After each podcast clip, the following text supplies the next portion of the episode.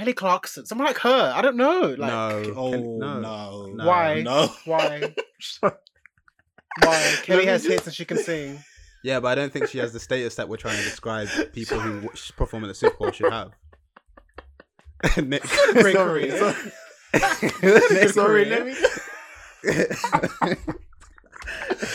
Lord, anyway, let me just look. Let me not. She's had a good career. No, she has, but let, if Christina's not getting the call, Kelly's not getting the call. I'm sorry, Kelly. Clarkson. You know what? Do you know what Jessie she has J, a I'm night? wait, wait. I'm joking. I know. I,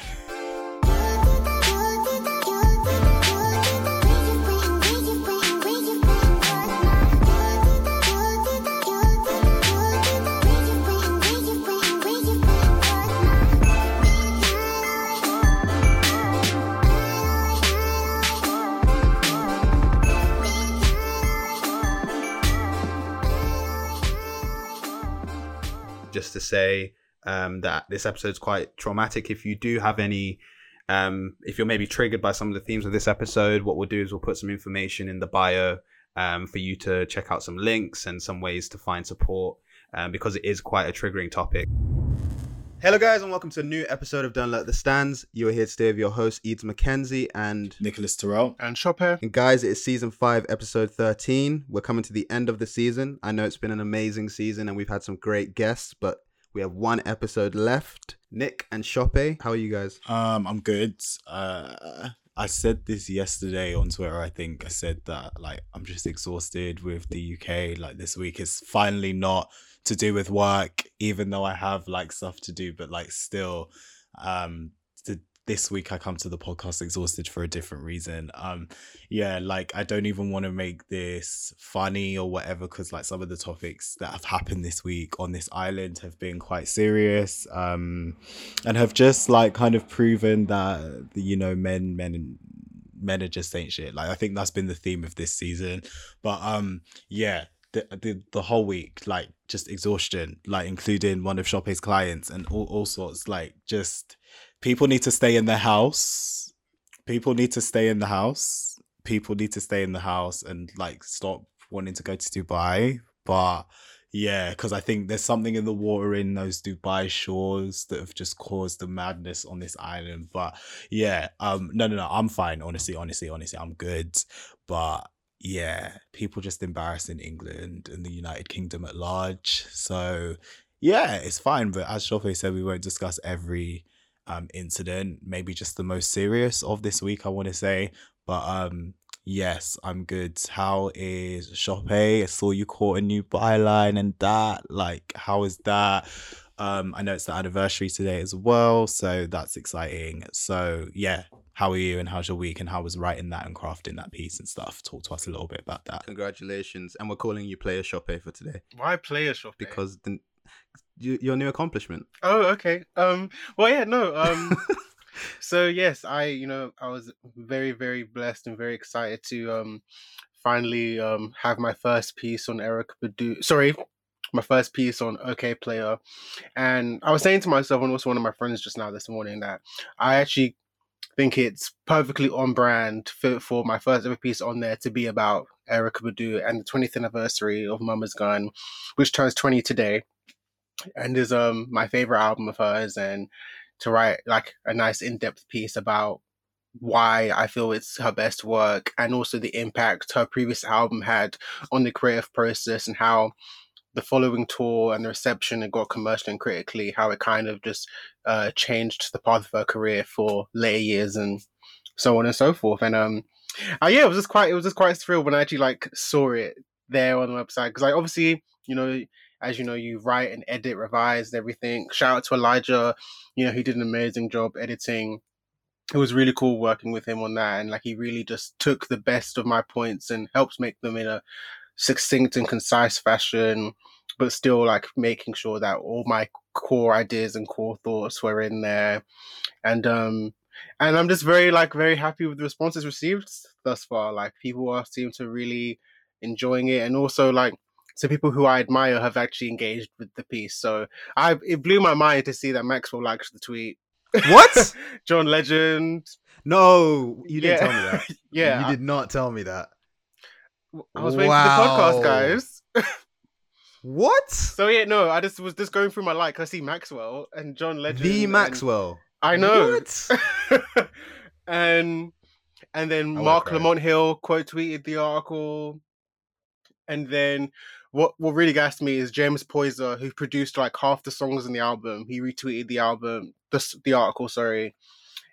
And one of my favorite br- brains and minds in music, Nelson George, is a critic and writer. Like Nick knows, that's like an idol of mine.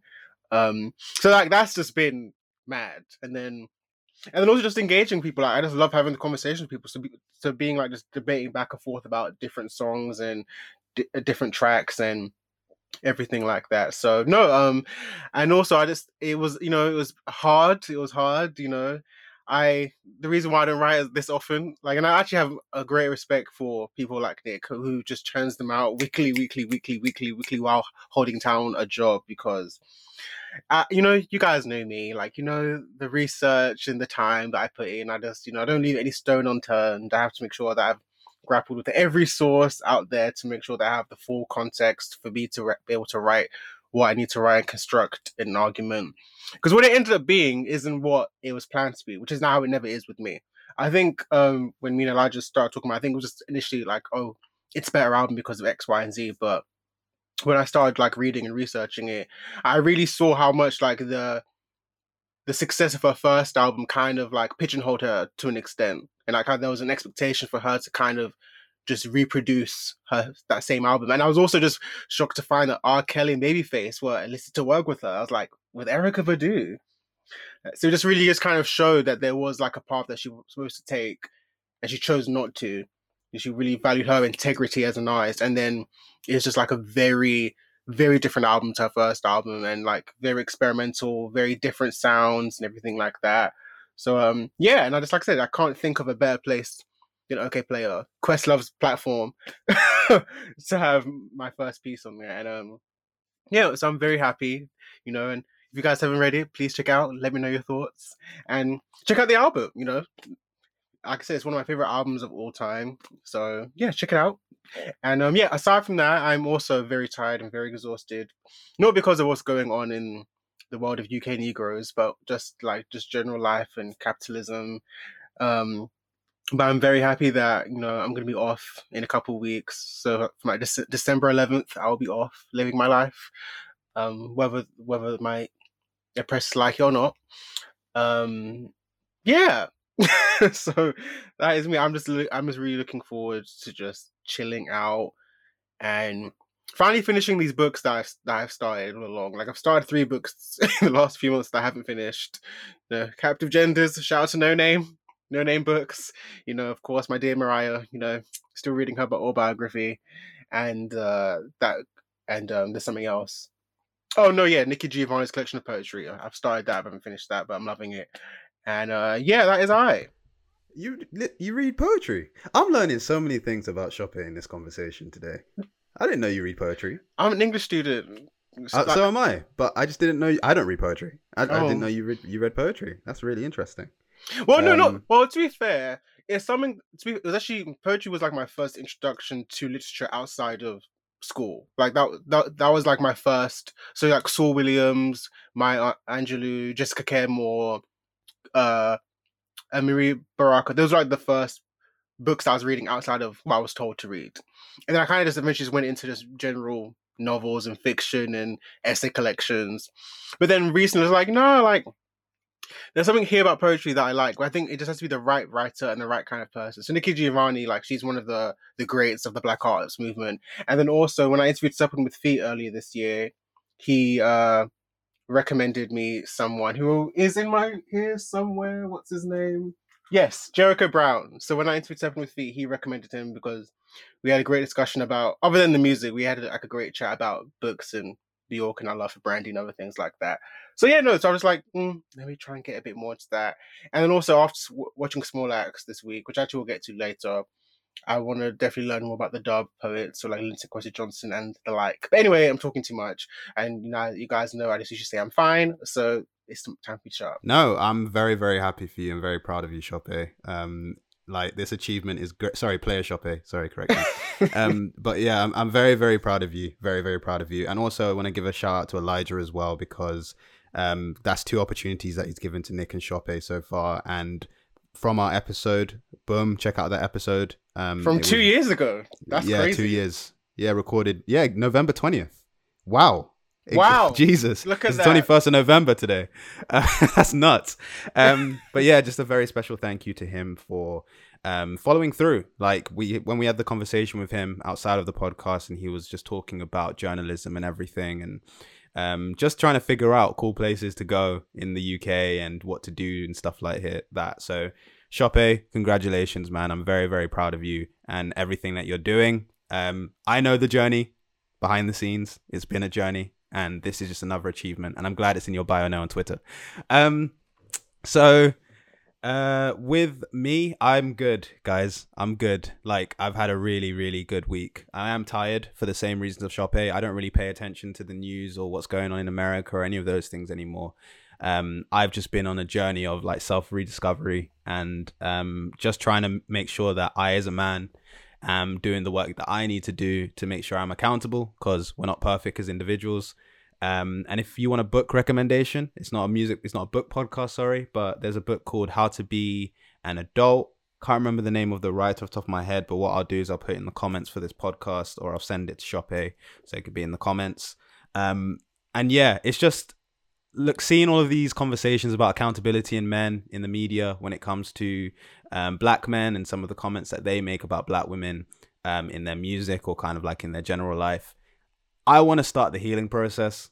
I think it's important that we just sit back and be like, all right, it's time that men stop doing certain things and that we try to have conversations we're not comfortable having and all of these types of things. Um, so I want to set the example if I can.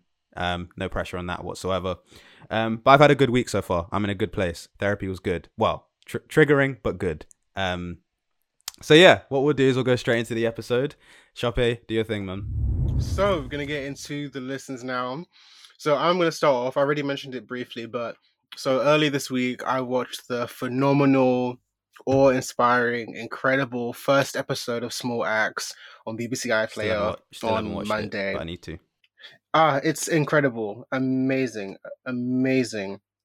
And the first episode was centered around the Mangrove Nine, and yeah, just uh, just such great performances, great writing, great direction, cinematography, and also just great education. Because I was saying to one of my friends that it's actually disgraceful that how much Black British history is, is erased in our curriculum. Like, and you know, I'm a black British man. I'm not obviously West Indian or Caribbean, but I did not even know what the Mangrove Nine was until I was working on Carnival this year. So that was August. I did not did not even know what that was. I knew what, I knew Mangrove Band, but I didn't know the connection between until and I was like, wow. And I'm someone that you know, I'm really keen about learning my history in in terms of Black British, African American, and West Indian, and I didn't know that.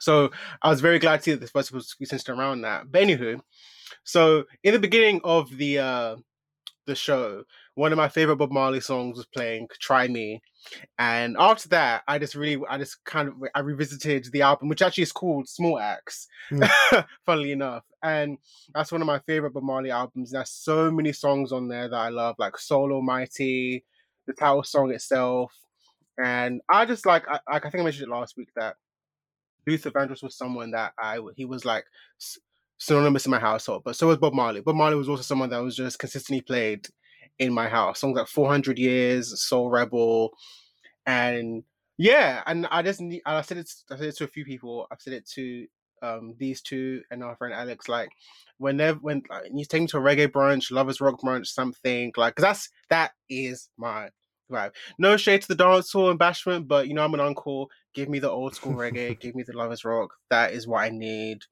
And so I've listening to a lot of that album this week. So start off with that. And um Secondly, we are going to get into uh, groove theory. So I've mentioned it a few times that I am an Amel Larrieux stan. That is one of my favorite women. I love her to death. One of the most, the truly a truly def a true definition of underrated. That woman. But um, as people should know, she was um in a group called Groove Theory, best known for their song "Tell Me." Um, and, eh, but and I'd never actually heard the album um that they made. So it was her and Bryce Wilson, incredible producer they released only one album in 1995, and um, I don't know what. So, so when I was writing the article, the Erykah article, I spoke about how Amel Larrieux kind of was a uh, um, how Erykah paved the way for her solo career.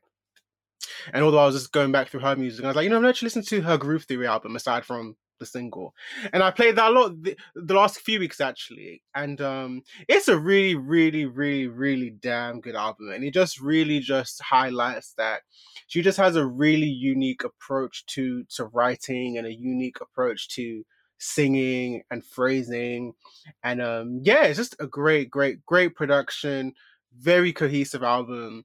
And I really want to just shout out the songs Hey You and 10 Minute High. So if you're looking for a great mid 90s R&B album that kind of is kind of like in some ways a precursor to what eventually happened with um Neo Soul and also alternative R&B in some cases as well. Um, uh, uh um, that's another discussion that needs to happen. Maybe I need to write that one day. Amel Larrieux also has had like a lot of low key impact on what we see today. You know, Jhené Aiko has spoken about it, Solange spoken about it. Kelela, so we need to give more respect to Amel Larrieux. But um, yeah, Groove Theory, their first album was their first and only album. Um, amazing. And then um, thirdly, Wait, can I just going to can Linda- I just interrupt you just Go quickly? We're having a full circle moment right now because on the episode with Elijah, do you remember what my first listen was? No. Amel Larrieux. I'm, I- I'm I'm seriously just bugging out right now because we literally are having a full circle moment and it's really really weird. Um, but sorry, continue. I just wanted to note that because something's going on. so Boom Part Two. the ancestors are doing something. So That's amazing. So thirdly, um, I'm gonna go to a UK singer called Lynda Dawn. So she is a UK soul R&B singer who is, to me, one of the most uh, in in terms of the new scene, innovative. It's ironic because she's not necessarily doing anything new, but she's doing something that others aren't doing. So whereas most artists today they just love to rehash the 90s and early 2000s, her sound is a truly a true echo and tribute to the the post disco and uh the post disco R&B sounds of the late 80s, but the 80s that wasn't crossing over. So the ones that were on the fringes. So like she really is like a a 2020 version of like your Evelyn Champagne King and your Teena Marie and your Patrice Rushen and Tuma Cheryl Lynn, like, but it's 2020. But it sounds so like I play her EP called At First Light. It sounds like 1982.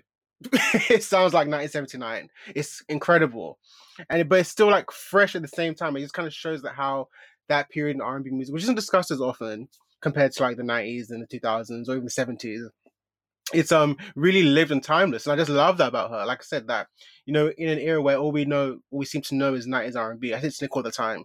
R&B existed before the '90s. Please, we need to, we need to like it existed before the '90s. it's there for decades. So to see her really just kind of hone in and make that her thing, I think that's very interesting and very unique. No one else is doing that right now. So check out her EP called At First Light. It came out last year, and I believe she's working on new music. But she's just um amazing. And I was supposed to see her this year. She was going to be at Love uh Cross the Tracks Festival. I was going to go there with three of my friends, but Miss Rona, the Yoruba Demon, um didn't make that happen. And lastly, I'll keep this quick. Just Wizkid, Made in Lagos. I've just been playing this album all week. I, I just have nothing else to say really. Like I just it's a great it's a damn good album. And I didn't I didn't watch his YouTube stream thing that he did. I think that's what he did. I think that's why he was trending for a couple days. But I just love this album. It's just so feel good. It's just such an easy listen. Like I don't have to think about it. I can just put it on and vibe no matter what I'm doing. So I I just want to shout out once again True Love, Essence with Tems. Tems is a superstar. I'm gonna say that again. Is she is. She is. I'm gonna shout really out is. Long Time with Skepta. I'm gonna shout out Blessed with Damian Marley. It's just a damn good album, and I've been seeing some narratives that apparently Nigerian Twitter doesn't like it for whatever reason. I think it's a great album, personally. I think it's a great album, and the more I play it, I'm like, you know what, this might be. It's, it might be in that top 10 for 2020. Like, I know it just came out, but Wow. I've really been playing this a lot, and I can't say that for a lot of albums in the this year that I've because it came out what a month ago now, and I'm still I'm still playing it. Whereas other albums I usually play for like a week or two, not because they're bad, but just because this is too much. I move on quickly. But I've like yesterday I was like I played like I played Sweet One at least no like no less than five times yesterday. it's just a, it's a great album, Mm. guys. Mm. So those are my listens for the week. Wizkid, Bob Marley, Groove Theory, Lynda Dawn, and on a side note, please watch Small Axe if you haven't already.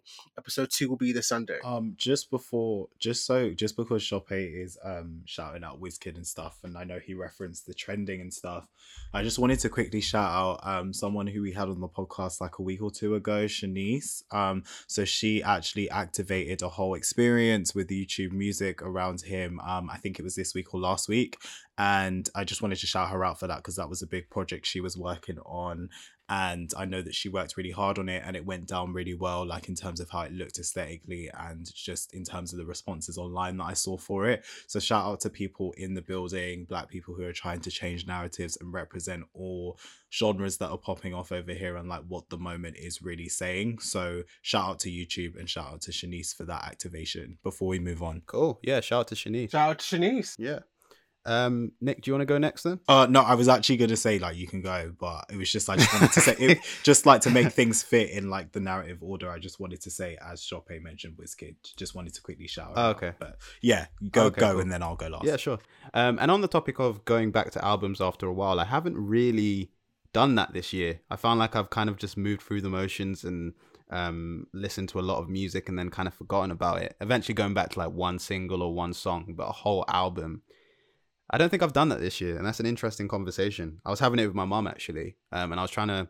I asked her, I was like, "Mom, how do you, where do you keep your music?" Because she doesn't use Spotify, she doesn't use YouTube or anything. So I'm like, "How do you I don't understand how you interact with music because for me, I've got a list of songs on my Spotify and I've got um, albums and all these types of things. And then she said it's all in her head, and I was just like, all like, I, for me that doesn't make any sense. I think like our preferences and our music and everything that we like is actually on our phones, and just we leave it there and expect to just find things that we enjoy. So um, I just find it. Or in my case, growing up, yeah, I you know I have a massive CD collection yeah. and, Yeah. and a growing vinyl collection now. Yeah, and I think that's important. Like I understand the vinyl whole um, resurgence, the idea that you want to keep the art and remind yourself of a really good project as well, because it is Mhm. mainly display art more so than actually listen to the music. It's like a moment you want to keep with you, um, or like at least remember, which I think is really really cool.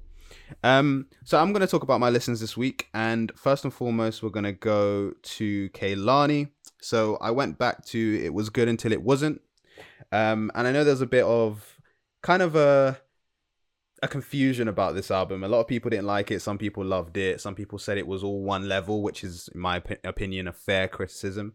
Um, but I went back to it because I remember actually liking it. I remember just sitting there vibing to it, not expecting too much from it. And um, yeah, I'm of the same opinion. I've been really enjoying just listening to this and not expecting it to kind of change and just moving with the flow of the album. Um, I know I've reviewed it before, so I'll try and not repeat the same points. But with this album, it just feels like Kehlani just wanted the freedom to be creative in her own way. Um, without the expectation of having that pop hit or um, showing the influences from, say, TLC or Brandy, who she's admitted she's influenced by heavily. Um, and it was just like a really easy listen. And I feel like amongst the noise and everything that's going on, it's something that I really, I, I really needed. Um, the song that I still love is "Grieving" with James Blake. I love that song, and I love the way the instrumental is used, um, and how I feel like the lyrics were wrote in kind of coalition with the instrument, in instrumental. Sorry. Um, so if you haven't had a chance to listen to this album, I would say give it a go. Um, don't expect too much, and I don't mean that in a disrespectful way. Not that Kehlani can't produce a good album, um, but just go into it without any expectations and just try to vibe with it. I find it very easy to, um, and it's all kind of mellow, one level. So go take a listen to it. It was good until it wasn't by Kehlani.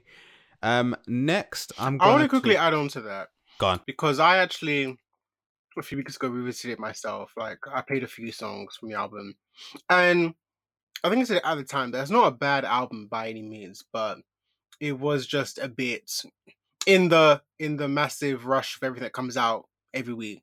It kind of got lost quickly. It was easy to forget about, and also like you said, it's very kind of the same mood, the same tone, but once again, looking individually, there were uh, there were some really great songs in there. Like I love "Serial Lover." Ah, that song is ah, Nah, that I love that song. Hate this club with Masego.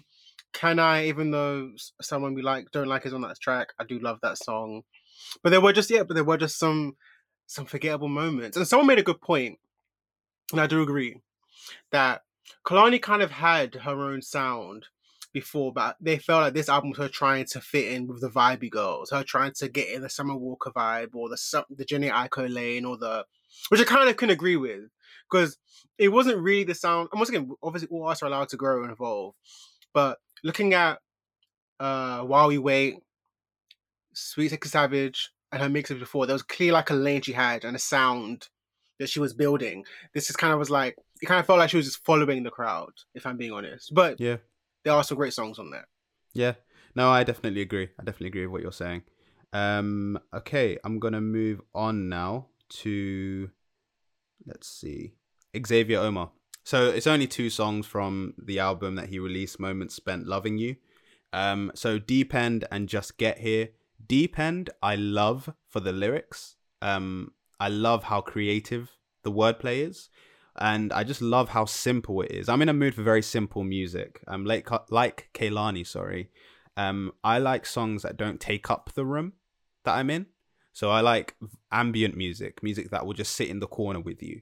And this this album, and at least the two songs that I'm talking about, they're songs that are just with you in the moment. Um, and Kehlani, um, like I described before, like Chope described before as well, actually, she was going for the more vibey type of feel where she wanted to kind of almost whisper sing to you. I know that has a different connotation, but she's not doing theatrics. She's just literally mm, singing mm, the song. Mm. Um, and it's same with it's the same with um, Xavier Omar. Like these are very vibey, ambient type of songs, um, where you can tell that there's an influence from, say, um, I feel like there's an influence from from Luther in in the very first song that I listened to, um, just in the way that the album is put together, but how um, Deep End is actually um, what's the word I'm looking for? Uh, like the sequencing of it.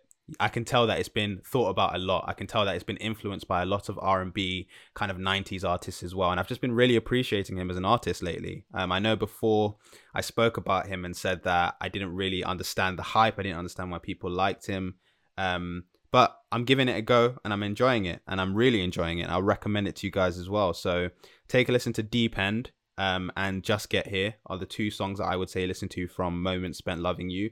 I'm sure there are other songs, but I haven't given it the time of like a full listen and full appreciation yet, and I hope to as soon as I can. But yeah, so that is um, Xavier Omar, um, Moments Spent Loving You. And I think that's it for me. Yeah, that's it for me this week. Nick. Cool. So the first project actually is funny you mentioned Kehlani. Um, it was good until it wasn't. Um, just because I feel like there's a connection with the first artist I'm going to talk about, which is Savannah Ré.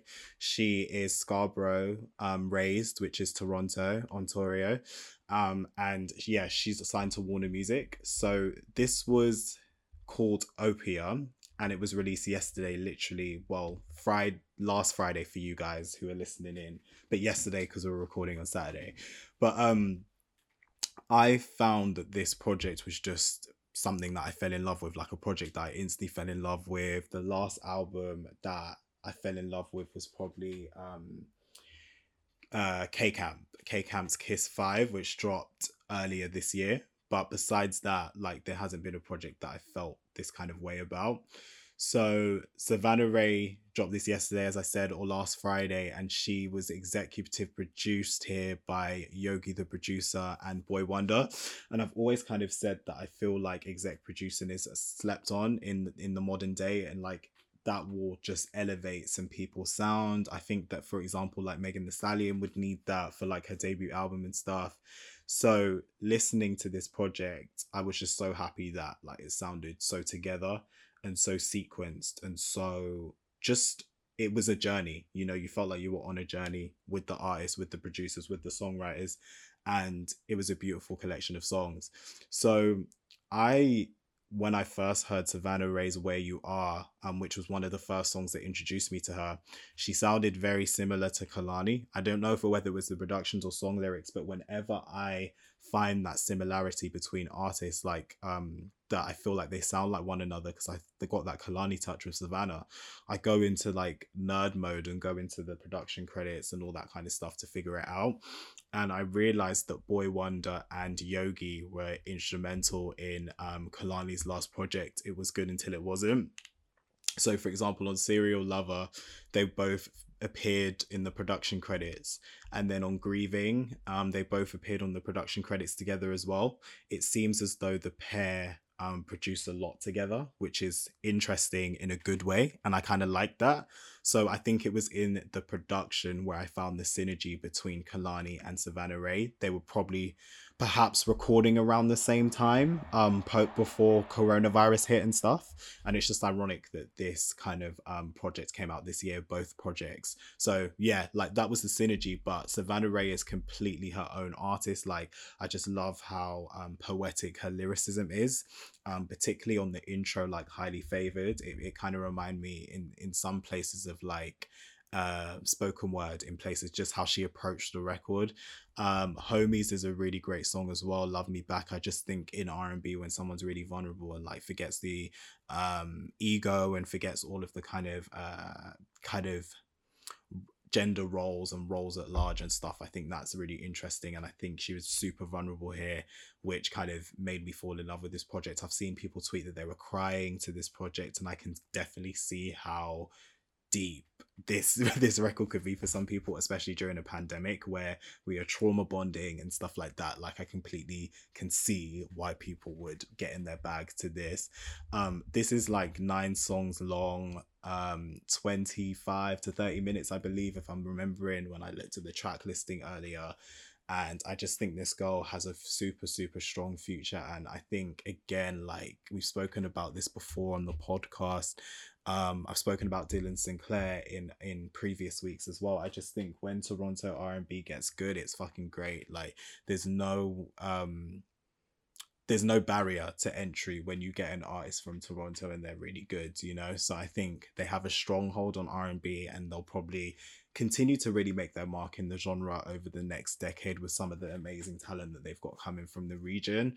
Um, so yeah, I really want Savannah Ré to get the push um, that she deserves from the region because I know that um, Toronto faces its own institutional issues, which block the likes of R&B from getting its true sunlight. So I hope she crosses over to the States and um, becomes successful over here after COVID and stuff and can tour because I'll be front and center when she tours because she's she's an artist that super super super excites me super excites me like she's incredible um I can't I can't get enough of I can't get enough of her. Like this project will be on repeat. You know when you just find like winter projects and you just you're like R&B syncs with winter and all of that. So it's just like this will definitely be something I will play in the next couple of months because um I can't put it down. Like I can't put this record down. Like after this podcast I'll probably go play it again. Um, someone else I'm really excited about, uh, slightly in the electronic bag, is Shygirl. She released her EP, um, Alias, last night as well, yesterday. Um, Friday for people listening in. But um, this is definitely something that I've been waiting for as well. Shygirl is someone who excites me. I just love how she's shaking up the narrative. She's also on the front cover of Dazed. If you want to like collect that and read that about her, get get to know her a little bit more, or you can wait for it to go online.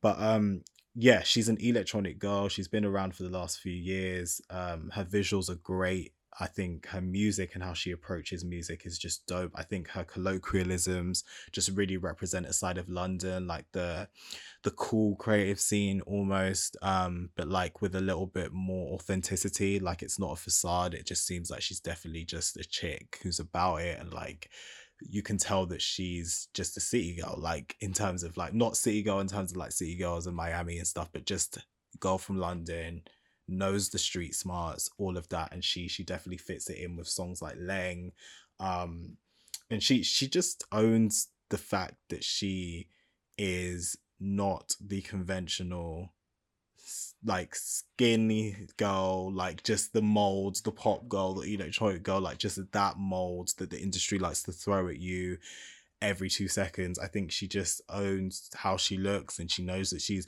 almost like how Lizzo knows that she's attractive. Do you know what I mean? Like she knows that she's attractive. She knows that she is the shit and she doesn't care what people say about her, if that makes sense. So in a similar way, I get that from Shygirl. Like she just knows that there's a market for her. You know what I mean? There's a market, and she's she's her own market. She's her own orbit, and I just love that confidence throughout this EP. Um, I love the production on it as well. Like as you probably know about me, part of my bags like something I love is electronic as well, and I think she's completely different to like a Galimatias, which I mentioned a couple of weeks ago.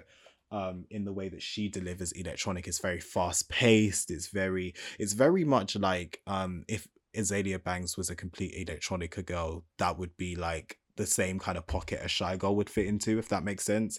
Um, but I think on songs like Body, Leng is probably my favorite, which I said before. Freak, which was the the lead single, I believe, earlier this year. It has a visual too, which is dope um i just did seven tracks 19 minutes like no misses like no misses across this seven songs. And that's what i'm starting to appreciate like the shorter projects that just give me fire like for however long it is and then just leave me to chill. Like some of the longer projects released this year have been very hard to get through. Um bust busta rhymes is a huge exception there. Um but yeah some of the other projects have been um interesting to say the least um, lastly, I'll briefly, briefly, briefly, briefly talk about this. Um, yeah, like just because it it kind of just didn't deliver. Um, this was good news by Megan Thee Stallion. Um, I played this yesterday, and it just yeah, it just disappointed me in a way, just in terms of listening back to it. Um, I just don't think it was cohesive. I think it was super long. Um, I think it could have been exec produced if it wasn't, or just better exec produced. And yeah, I just didn't. There were some songs on there, like the one with Big Sean and 2 Chainz Go Crazy, um, Intercourse with Popcaan. Um, yeah, like I just didn't appreciate it that much as I thought it, I thought I would. But this rollout was rushed completely anyway. But we will see what Megan um, delivers next time round because I think that with this campaign it just wasn't perfect. It wasn't perfect. I mean, I've still got some more listens to do um, and everything, but I think she hasn't had the time to artistically grow just with everything that she's been through. So this project kind of disappointed me on the first few listens that I've had. But again, I may be talking too soon, but yeah, I just don't think it was there. Yeah, I just don't think it was all the way there. But again, I think we give Megan a really hard time because she's been through so much like three major incidents that she had to deal with publicly and a terrible team back of house who have not done the best by her, in my opinion. Um, I just don't think they've let her stop, if that makes sense. And that has been to the detriment of her artistic growth. Um, so yeah, it's it's an unfortunate situation. I think she still has it in her to be great. It's not over for her at all. This will sell okay. This will be fine. Um, but I just think it was a lazy rollout. Like looking at her body video, um, it was directed by the same person, Colin Tilley, who did Cardi B's WAP, and you can tell uh, the cameos, all of that. It was a copy paste, and I think that whole um I'm the center of the media, let me lean into it, is played out. I think too many people have done that. Um, I think Cardi did an Invasion of Privacy. I'm not trying to compare the rap girls at all, but I'm just saying that I think that it was a lazy rollout and it was something scrapped together, and you can tell. You can tell it was scrapped together. You can tell there was no thought behind it. You can tell that this was rushed out to coincide with Megan's incredible press run this year that she's had. She's been on pretty much every publication um, in some way, shape, or form. And that even was part of the issue um, for me. I think personally, this should have come out in May, June next year. She should have been silent for me. There should have been a silence across the board. Mm-hmm. Um, mm-hmm. People wondering where she was, what she's doing, all of that. Um, an exec- executive producer that could hone in her southern Houston sound. Um, and really make it something great with some some punchy ass hooks. Um, and I'm not saying bubblegum pop catchy. I'm just saying some just some nailed down hooks, you know. Um, that could have done the job for me. I just think she was not treated with care that she, that she was that she needed to be. She's not being viewed as a superstar, even though she's naturally getting the gigs and the looks and stuff. She's not being treated as a superstar. You can tell, um, and I just think that this the pace of her trajectory has impacted what's gone on and all the events surrounding that as well. I just think that it's really unfair to we can talk about criticism, which is what we're about um, but I just think she's had a really unfair ride, and too too much is going on at this moment in time. Um, this should have been track listed correctly. Um, it wasn't. You can tell no one had really an eye in there, and if they did, they don't know music like that. I'm sorry, um, but man, I'm just really disappointed. Like this is super disappointing to me as someone who is a genuine Megan fan of the person and the artist. And man, it's not piss poor. I'm not gonna say that because there's been some terrible albums that I've listened to. Um, but this isn't Megan Thee Stallion. This isn't this isn't Megan Thee Stallion at all. This is this isn't the Megan that I know personally. See, this is the thing. That's the problem with the album for me. It's exactly what we've heard a thousand times that's the problem I had. Like listening to this album, and obviously, rollout aside, that was obviously part of the issue. But this album, this moment, didn't feel like the culmination of an artist coming into her own, really stepping out on the scene. You know what I mean? Yeah. She's had such an amazing two years and then just for this album to literally be no different from Fever and Suga, and there were literally like several songs like this isn't good. The overuse, the overuse of sample just said it all yes, to me because that yes. that showed me that no, let me let me be on it. Let me be real because some artists use a lot of samples and it's still a great album, but the overuse of blatant samples and like the the the not what you do with a sample as well is is important. And the thing is, exactly. there was nothing done with the samples, like most of them. And the, the thing is with Thank with you. Megan, I think that that was a telltale sign that artistic growth hasn't happened. The fact that you had to overly rely on n- nostalgia, essentially, like and man, like this, this, she just hasn't had the time to grow as an artist. She hasn't. She hasn't at all. She hasn't. And and the thing is, so two things stuck out to me. She said in an interview last year that oh, I'm taking my time with my album because you only have one chance to make your debut album. I'm like, and this is the album you thought was worth This it? wasn't the album we were getting though. I know that. I know that because if you think about the the the drama that we spoke about before actually on this podcast with Suga, um, and then what happened after that, it went quiet on the legal front and stuff.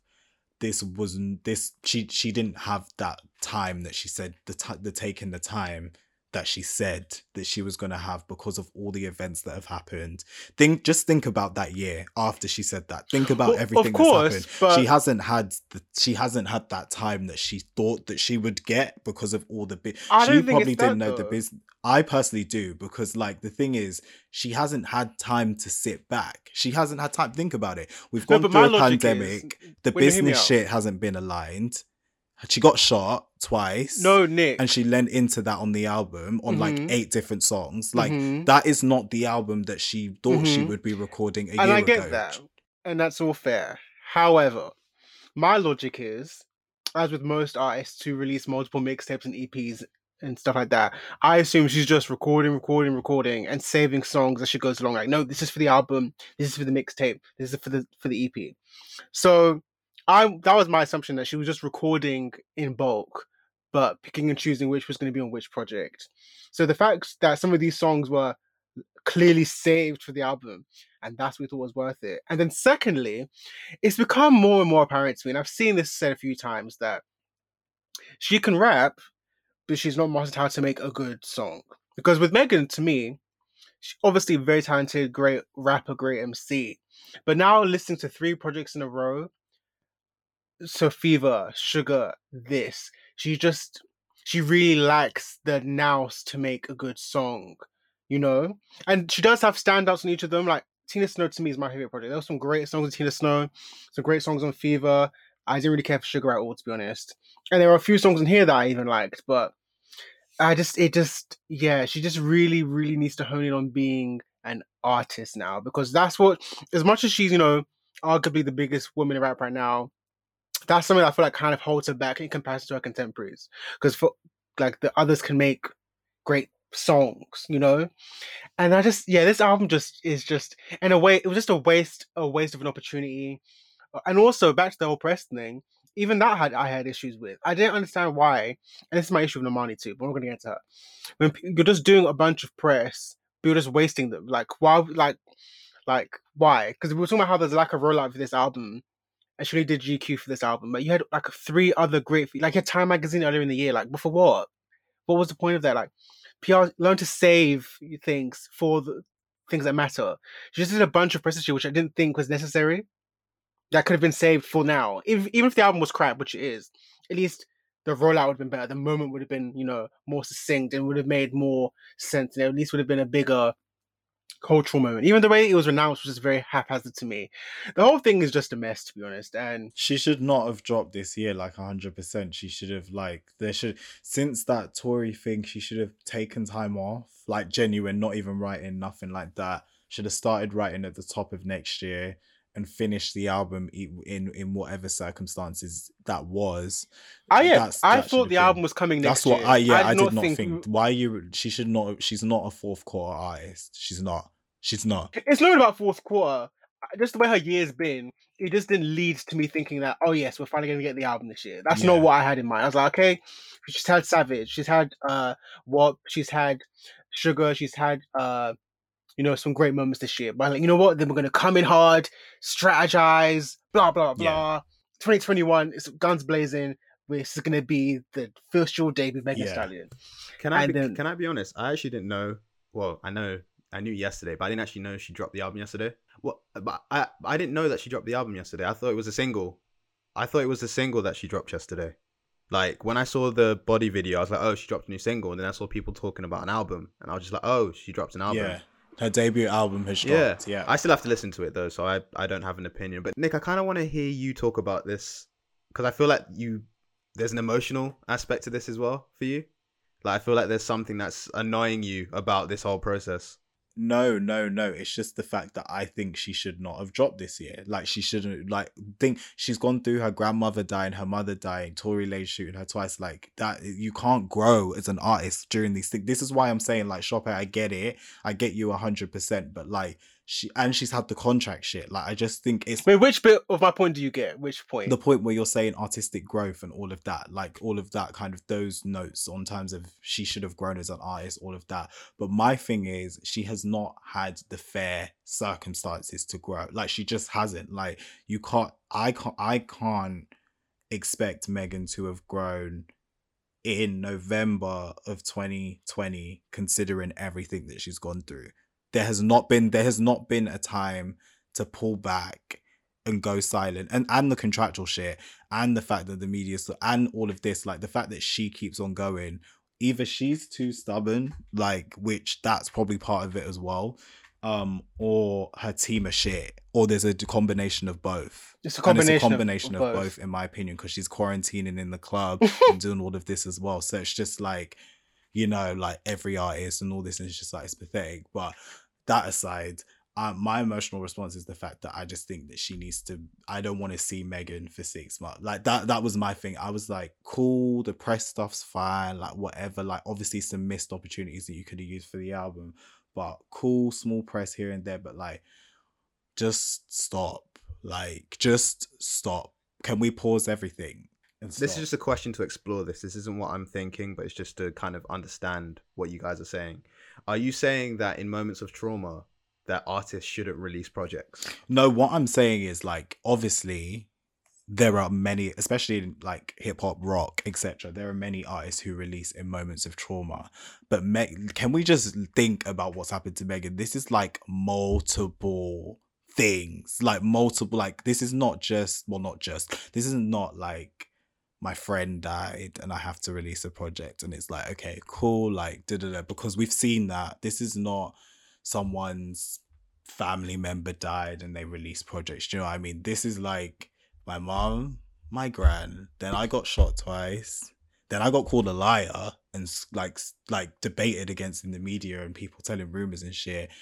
Then um my label well before that my label shit went to hell like and I had to go to court and release Suga because I thought that was the last project I was ever going to release because of this well for a long time because of the legal shenanigans but that didn't turn out to be true um she could still get around it and stuff and sorted things out behind the scenes I'm just saying that Megan's circumstances are unprecedented this is not like we've seen before. Like we haven't seen something of this magnitude so soon after one another, or in very niche circumstances. We've seen something in this era where you're expected to be digi- digitally present around the clock.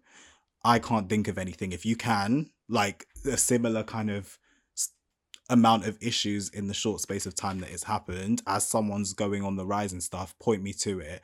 But I can't think of anything this of this magnitude in such a short space of time. I can't personally. No, no, I hear you, and I don't. I don't think it would be fair to compare to other people's situations and kind of point out who's gone through what. And I understand what you're saying with regards to um, empathizing with the fact that she's gone through so many different things and so many different. Well, let's not call them things, but so many different traumatic events, um, and now she's expected to perform an album at a certain point that um, yeah. My question kind of came from um, the idea that I've listened to artists who have gone through things. Obviously, like you said, not concurrently, not something one after the other. Um, Yeah, but they've yeah, been yeah, through things and they've used that to fuel the creative parts of their album. Um, but obviously, this is a situation that is very unique. It is very unique. So I'm intrigued. Um, personally, um, from my stance, I've always liked Megan as an individual, and I've always liked um her branding and all of those types of things. And she seems like a really nice person. Obviously, I don't know her, but I didn't like her music. I've never liked her music. Her music isn't for me personally. Um, and that's just that's just how it is. I just don't like her music. So, um, I'm coming from this from an objective point of view because I don't think I will like this album from listening to the singles and stuff. But the fact that you think she can do better, Nick, is great, and the fact that Chope is kind of questioning the process of building the album and um, what happens when you have an album song versus just like singles and things you just want to release to hype up your brand and all of these types of things, I think is important because we also need to look at it like let's put them on the same kind of platform. Let's not kind of just look at people and just think, oh, they've gone through this, so they can't release an album now, or they've done this, or they've done that. Like it's important we look objectively at all areas, and I think we've done that. Um, so I'm gonna listen to it and see what it's saying. she definitely she definitely shouldn't have dropped this year though. Like no one wanted this this year. No one wanted this. There was no hype like, for it. expected this this year. Like the singles didn't do well. Number one, like on a on a comparative level. Um, number two, except for obviously Savage, like we're, we're excluding that.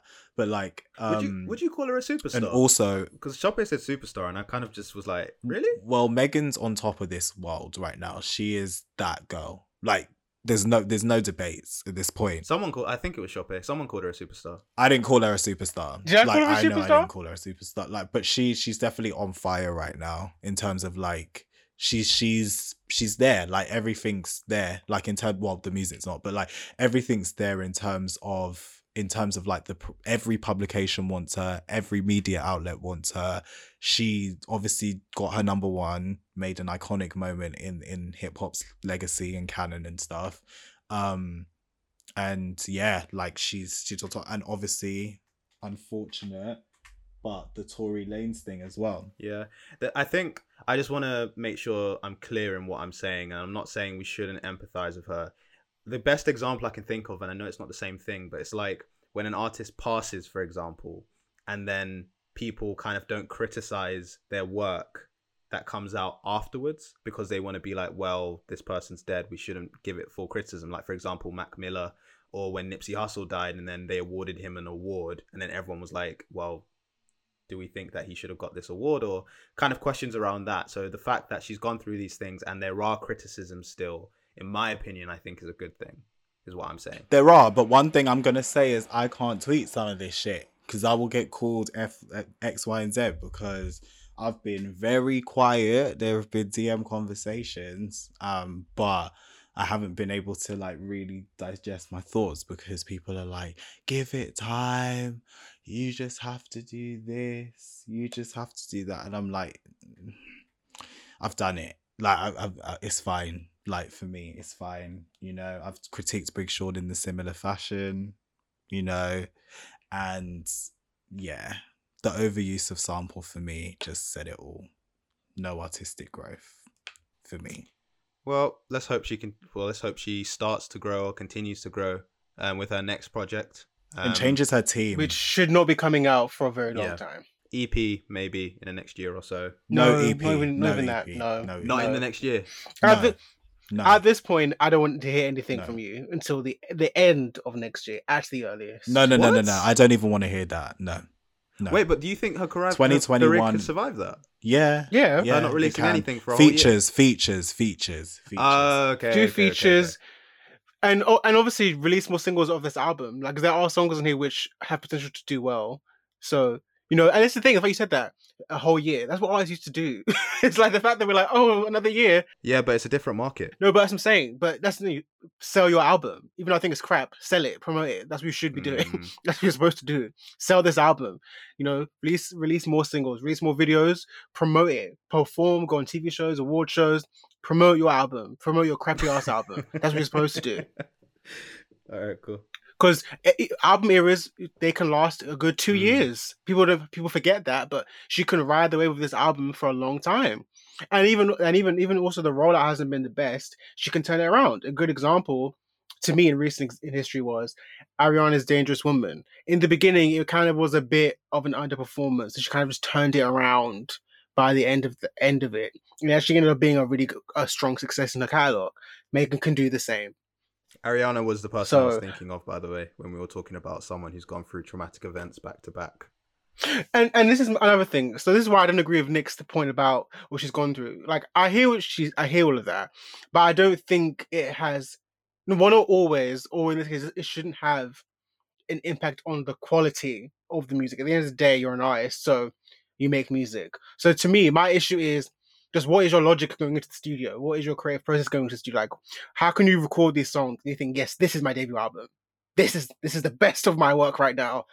Yes, that's that's what my logic But then is. Yes, people have critiques about through- Ariana's releases, like the the recent ones. I'm not like there's been both. I've seen both sides. Like obviously, I've seen I've oh seen yeah, an no, amazing sure. Reception. I've seen that. I've seen that. I'm not gonna. We're not gonna say it was a bomb because critics say otherwise. Like let's be real. But I've seen No, um, as someone who doesn't play Ariana, like I've seen people say both things. Like this is shit. This is the same as the last album. I've I've seen that. Legitimately yeah. seen that. So And I said two no, sides. yeah, but the thing is, I said I said that as well from this last album. No, I liked it, but even then with her, the album before that, which was Which one? Literally right after all the. Thank you next, which came out of all the tragedy, the Mac Miller stuff, the Manchester tragedy, and I said that's her best work. She actually released to me her best work in the worst time of her life.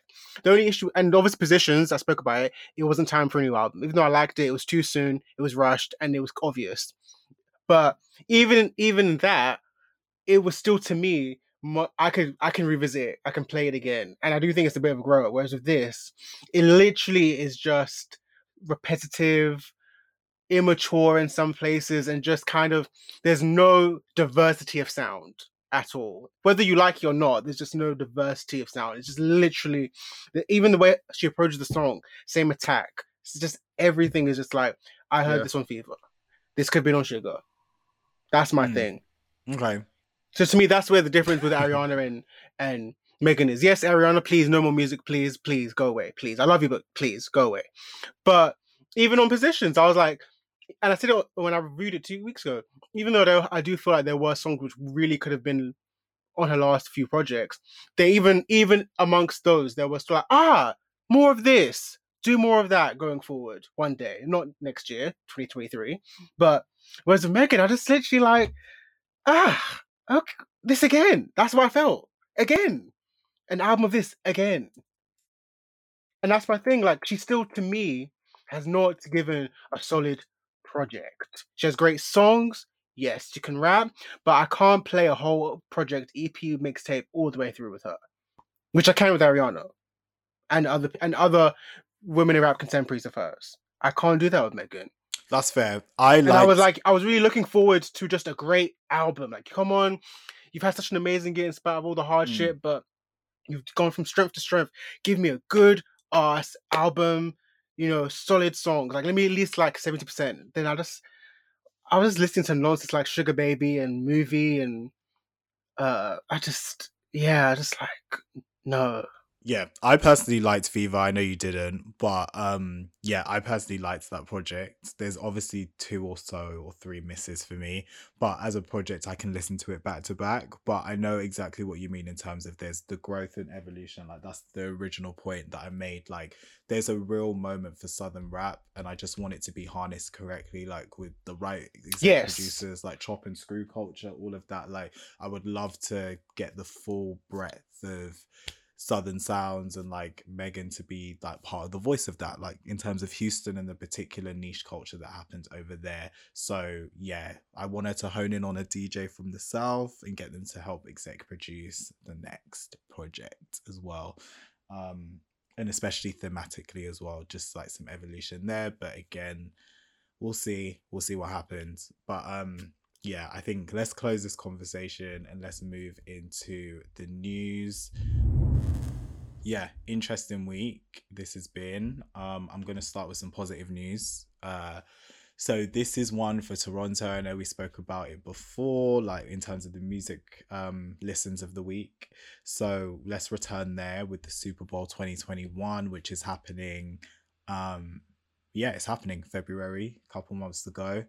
Um, and this year's headliner, or next year, should I say, will be the Weeknd. So um, we've spoken about his project before, or I have, I think, in like previous weeks. Um, but yeah, he's been announced as the headline performer. Um, as yet, there's been no guests, but I feel like we can expect there to be guests because that's what's happened as of late and in the past as well. So um, yeah, he's had a great run with his obviously Blinding Lights, the album, all sorts this year, and this kind of just takes the cake. Um, we all grow up watching the world's biggest acts play in the Super Bowl, and one can only dream of being in this position. He said in a supporting statement, I'm humbled, honored, and ecstatic to be at the center of that infamous stage next year. Um, he teased his performance um, in a number of tweets prior to the event. Then, yeah, the Weeknd has introduced a sound all his own. Jay Z said um, on him, he said his soulful uniqueness has defined a new generation of greatness in music and artistry. Um, there might be a special before, like special arrangements because of COVID nineteen, depending on how the year is. Um, a twenty percent capacity is expected to happen in February. Um, so it's not going to be the full kind of layout that it would usually be with the fans and all that kind of stuff. Um, but yeah, that's it. He joins a long list of Super Bowl headliners, including Prince, Jennifer Lopez, MJ, Shakira, etc., etc. Um, so what do you guys think? I think it's too early, personally, for the Weeknd to do this. Um, I I think that the Super Bowl isn't really holding its place as hmm the event Mhm. where seasoned artists perform anymore. Um, and it's getting a bit annoying because there are other artists I would have put there Come on, before Yes, him, even his contemporaries. To be honest, Who would you have put? Who would you have put? his contemporaries? Like if I even people that aren't ready yet, I would have. So say so name some people. No, I'm, I'm asking. Um, so like, are you asking for his contemporaries of people that are? I'm asking I'm asking who you would put. Like so who like past who you would put like former pop stars or whatever. Um and who would you put who's his contemporaries? No, here's what I'm saying. Basically, if I, if it was someone who isn't ready to be in the Super Bowl, like him, who is in the same kind of bracket as he is, I would say someone Yeah. like Ariana Grande. I would have preferred to be at the Super Bowl before the Weeknd. I would have preferred to watch. I would have preferred. Really? Wow, that is not something I would like to see. I'm telling you that right now for free. Wait, but guys, wait, but guys, I but would Well, guys, like to this is definitely- see. me. I definitely don't want to see the is- Weeknd this is- perform this is me either. saying this. So I'm saying on a contemporary level, of people who have the artistry Yeah. And have the songs to perform at the Super Bowl, it would have to be someone like Ariana Grande, who people are projecting to be in the position of someone who will eventually do a Super Bowl. Whereas the Weeknd, I feel like doesn't have the catalog, doesn't have the recognition, Um, well, okay, recognition isn't fair, but he doesn't have the um, what's the word I'm looking for? Um, uh, he doesn't have the legacy yet to perform at the Super Bowl. Um, I can't think of who I, I would want to see a full performance from now. Actually, I'm trying to think of anyone who is seasoned who would perform at the Caesar, um, Super Bowl, but I can't think of anyone off the top of my head. You know, I don't, I don't understand why Usher and Pink Usher haven't was been on my called yet. lips. Usher was definitely there. Usher was definitely People have said Rihanna. I mean, in terms of optics, yes, but the girl can't sing or perform, so I wouldn't want her to do it. I So, mean, J Lo um, wasn't great. She can. J Lo can perform But- though. She can't sing, but she's a great dancer True. performer. True, but that the But Rihanna- was awful. Rihanna, I just, I di- as much as I love Rihanna, she has obviously hits for days, and she's obviously in terms of stature, she's definitely worthy of that stage. But in terms of the actual reality of the of the fact, she, my girl is just be, it's going to be doing what on stage? What? Drinking shots on stage, doing a stiff wine. I'm sorry, She, she would give a great show, I'm in my opinion, and she has but I the love songs for it Rihanna. as well. Ro- yeah, Robyn Rihanna Fenty, I love you, but yeah, no, I, I think could she. I think she could do it. If she if she took it seriously, if she took it seriously and she prepared If for like if she took it seriously, before, and I think she would if it was the Yes. Super Bowl. I think she would take it seriously, and especially thinking about Rihanna. From what I've seen of her public appearances now, like in this stage of her career, I think she definitely would take it seriously.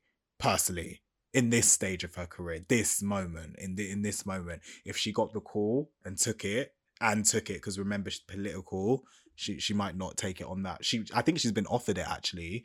Um, but um yeah she's yeah she's been offered it she has been offered it 100% this was news yeah she's been offered it before and she she declined it but Oh um, yeah, because of the political. yeah, if yeah, she- yeah, I remember. Yeah, the I remember. political yeah yeah yeah yeah yeah so if she gets offered it again which we can expect that moment to come and if she did accept it then i would i'd expect her to prepare for it uh in a timely manner and source the people that she needs creatively to unpack that. Um but i get what you mean. There was a stage in her career where i think she wouldn't have taken it as seriously and probably not have done it. But i think just thinking not. of her interviews and her moments publicly i think now she would take it seriously. Politics aside just if like hypothetically everything was in line. But um rihanna's definitely someone usher was yeah 100% pink would kill it like you said That'd be amazing. um who else hasn't done it who else hasn't done it because Pink has the hits, the longevity, and the girl can sing and perform. and the performances the the flying across stage And if Katy Perry has done it, Pink needs to do it. Katy Perry's was disgusting She performed Roar. sorry disgusting it goes back to Eden's point though. The Super Bowl originally that that performance slot was something to be given to seasoned veterans and you know young legends or legends. So like even going back to the Rihanna thing. So I don't know if you guys missed, but Beyonce was offered this when she first came out as a soloist, and she turned it down because she was like, "I don't have the material. I don't have the catalog wait, yet." wait wait wait wait and she wait, obviously did it. wait. She did like what twelve wait. years later when it made sense. Beyonce was offered Uh, this at the start of her career. yeah, This is the okay. Why are we even? Why are we even? But- Listen, but no, no, no. Hold on, hold on. This isn't even a slant towards Beyonce, but I'm just saying, why are we even taking this seriously? If they're giving it in the, the this, this just shows me that the mindset of the Super Bowl is dumb. wait, wait. they just don't know what they're doing. They don't know. Anyway, shall we Sorry, continue? is this, but can I But- just check? Is this What? the end of her Destiny's um, Child career, beginning of her Beyonce career, or is this the beginning of? No, this is so so so when the- so when Destiny Child went on hiatus, so when Dangerous in Love came out, so Crazy in Love, Baby Boy, Naughty Girl, that so time when she in had her the life. Pepsi commercial and So stuff. Yeah. would this Yeah. be So- in conjunction with Destiny's Child, or did they just want Beyonce? Yeah, so Destiny's Child was still together technically. So then it makes sense. together. I, I think it makes sense. Why? But I just asked you if it's in conjunction with Destiny's Child. You said Destiny's. No, what I mean by that is she was technically still in the group, but it was a, a so it would be a solo Ah, okay, performance. cool, That's what I okay. meant. It was when they were on hiatus between Survivor and Destiny Fulfilled. Ah, okay. I know her dad did that. I know her dad. Shout out her to that. Matthew. I know her dad did that. Yeah. Young Grinder. she turned it down because she's like, I don't have the catalog for it yet. But what she did do was she performed the national anthem that year, Yeah, which yeah, made that's sense. That makes sense. That's fitting. which made sense. But that's what I'm saying. Like now we're singing us so Katy Perry and The Weeknd. The thing is, I disagree with Eden's points. In terms of today's stars, The Weeknd is definitely one of the biggest stars we have right now. He is. yes, he is. He is. Yes, That's not what I'm. I didn't say he wasn't. I didn't say that he wasn't.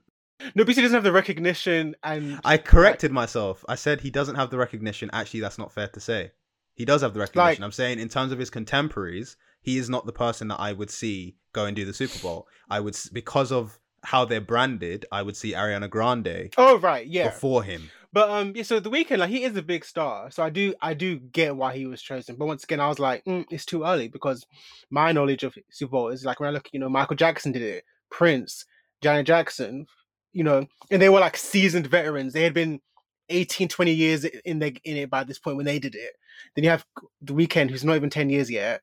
Katy Perry, uh, Bruno Mars. Even though I love him, like Bruno Mars did his way too early. It was way too Uh, early. way with too early. Way too I get early. why he was there though. like his No, bra- his branding screams le- like legacy artist. That's what it screams. No, but Bruno Mars had two albums out. Yeah, that's a Leading double standard to the Weeknd then. If like it's It's three no, albums. He had two albums out. He had two when he did his. He had Doo-Wops and Ho- um Doo-Wops and hooligans. And He also had- Jukebox. But didn't he have um what's it called? Um 24 Karat Magic? No. yeah. I swear he had He- that. No. He did Super Bowl, no, he did Super Bowl before that. Oh, I thought he had that out already. And he actually delayed this the third album because he got Super Bowl. That's what I'm saying. Oh, okay. I, I thought he had the last so, one. yeah, and he was amazing. His show was amazing, but I was like, this is too early in your career. 100. And see, Bruno Mars would have been great in like 15 years' time because I know he's going to be here. Bruno is here Yep, to stay. he I know he's going to be here for decades. 15 what I years. mean. That's- 15 Can I just years. clarify? That is what I mean by branded legacy. That is what I mean. You can tell they're going to be here for years. Wait, guys, you think Bruno Mars is going to be here in 15 years? I definitely do. 100%. Okay. That's interesting. Bruno Mars is what is the most talented pop star in inverted commas we have. In terms of the pop star. He And writer. most Don't forget how many songs he's penned as well. producer. oh, he's talented, yeah, for sure. He has the connections as well. He's performed at the Super Bowl. He's here twice. in the next 15 years. 15. twice already. We'll revisit this convo with my uncles. can I ask why? Bruno Mars. Can I ask why you don't think he will be? I don't think the concept concepts for me, I the concepts and stuff like that is that for me. Like personally, that era where he was just taking, taking, taking from the past. That was like that was bruh. one album he did. Um, Nick. Yeah, that's what I'm saying. I need him to come back again and again, like maybe two more eras just to see Okay. if he still Zach, has the the the breadth. I, I get in that I get that argument. He is he is dated. Like But my, the talent my is definitely love Bruno there. Mars. the See, talent. no, is but I disagree with that though because his first two albums were not dated at all, and they were very successful. Mm-mm. When I he he he definitely subscribes to a particular era with his music. No, he's someone. He's someone who, who, unlike most of these these fools today, has a true reverence for singing and performing and talent. He's he's got an old school mindset, but he knows how to fit in with what's going on in the world. and that's He's not. for me. I just need to see that like another one or two more times, eras, just to see if the breadth of the breadth of creativity, because the talent, no one can deny. We come on, we cannot deny that. Like none of us can Mm. deny that we haven't. But in terms That of man me, can sing his ass off, sing and write perform and play, and perform. dance. Bruno Mars has got it. 110 So yes, but it's just in about 10 years' for time- me, just seeing if that can extend for 15 years more?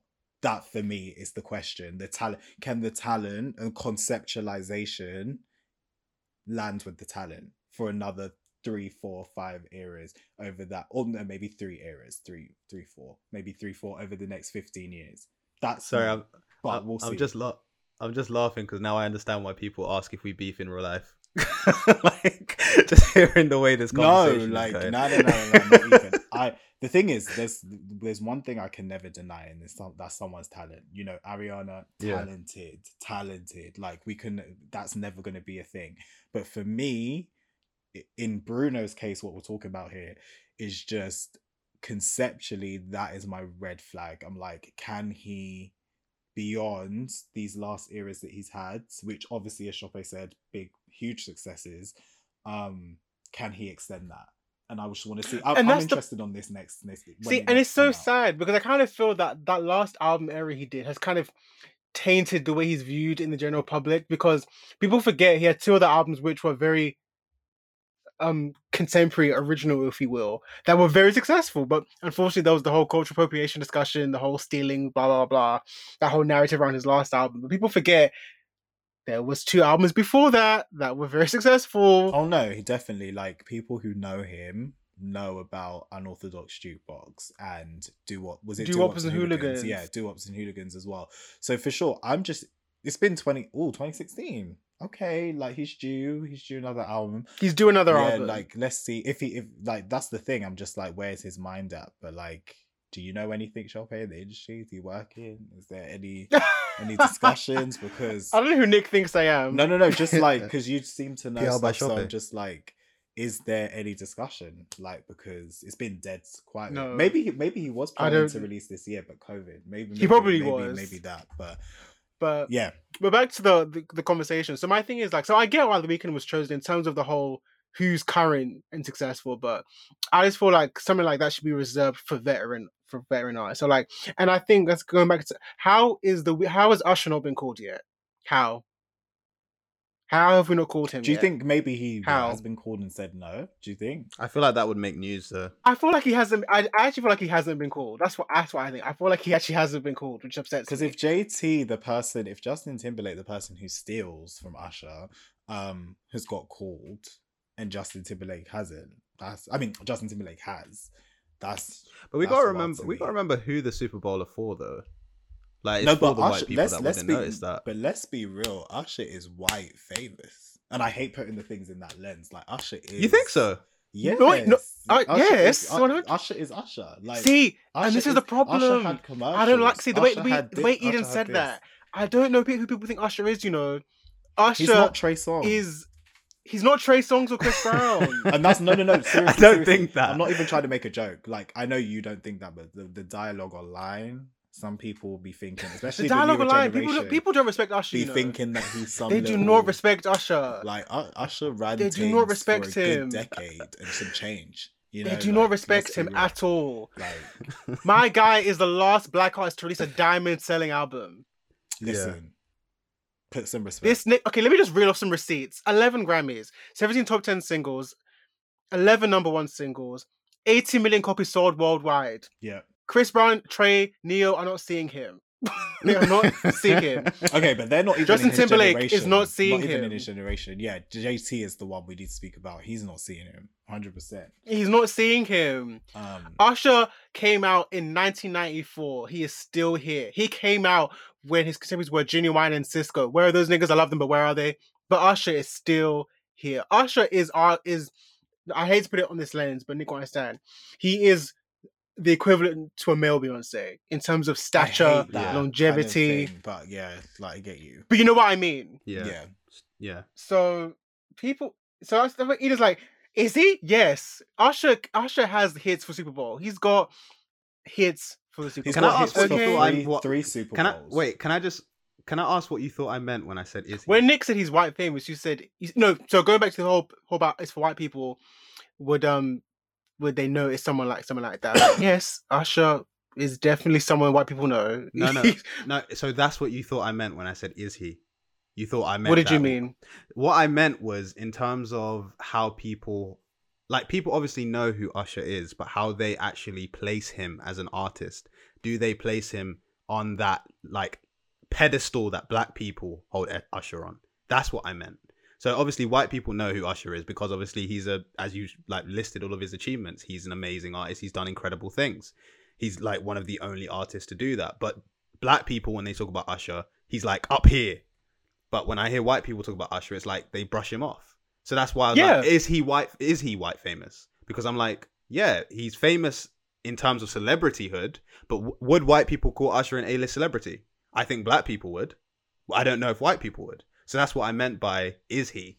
Well, they need Usher is definitely an A-list celebrity. They need to check the stats if they can't. They- literally, check check Wikipedia, check the stats. Numbers don't lie. And the thing is, it's Do not you even. do you guys know what? Do you know what? Even numbers don't lie. Yeah, this is like Do the you- same thing with Brandy. Yeah, like when you, you ask R and B artists or pop artists actually who their favorites are, that name's getting seen. That name is getting seen, and that is the same as with Thank you. Brandy. She is the vocal bible. People debated why she called. That is for a reason, very specific. So specific. you guys, reason. so you guys think Bra- Brandy is white famous as well? Brandy, not like Usher. not like Usher, So- but in terms of hold on, hold on, hold on. But I'm building on Usher's case with not only the stats, but I'm saying the cultural lens as well. Brandy doesn't have the same gravitas in terms of the stats that Usher does.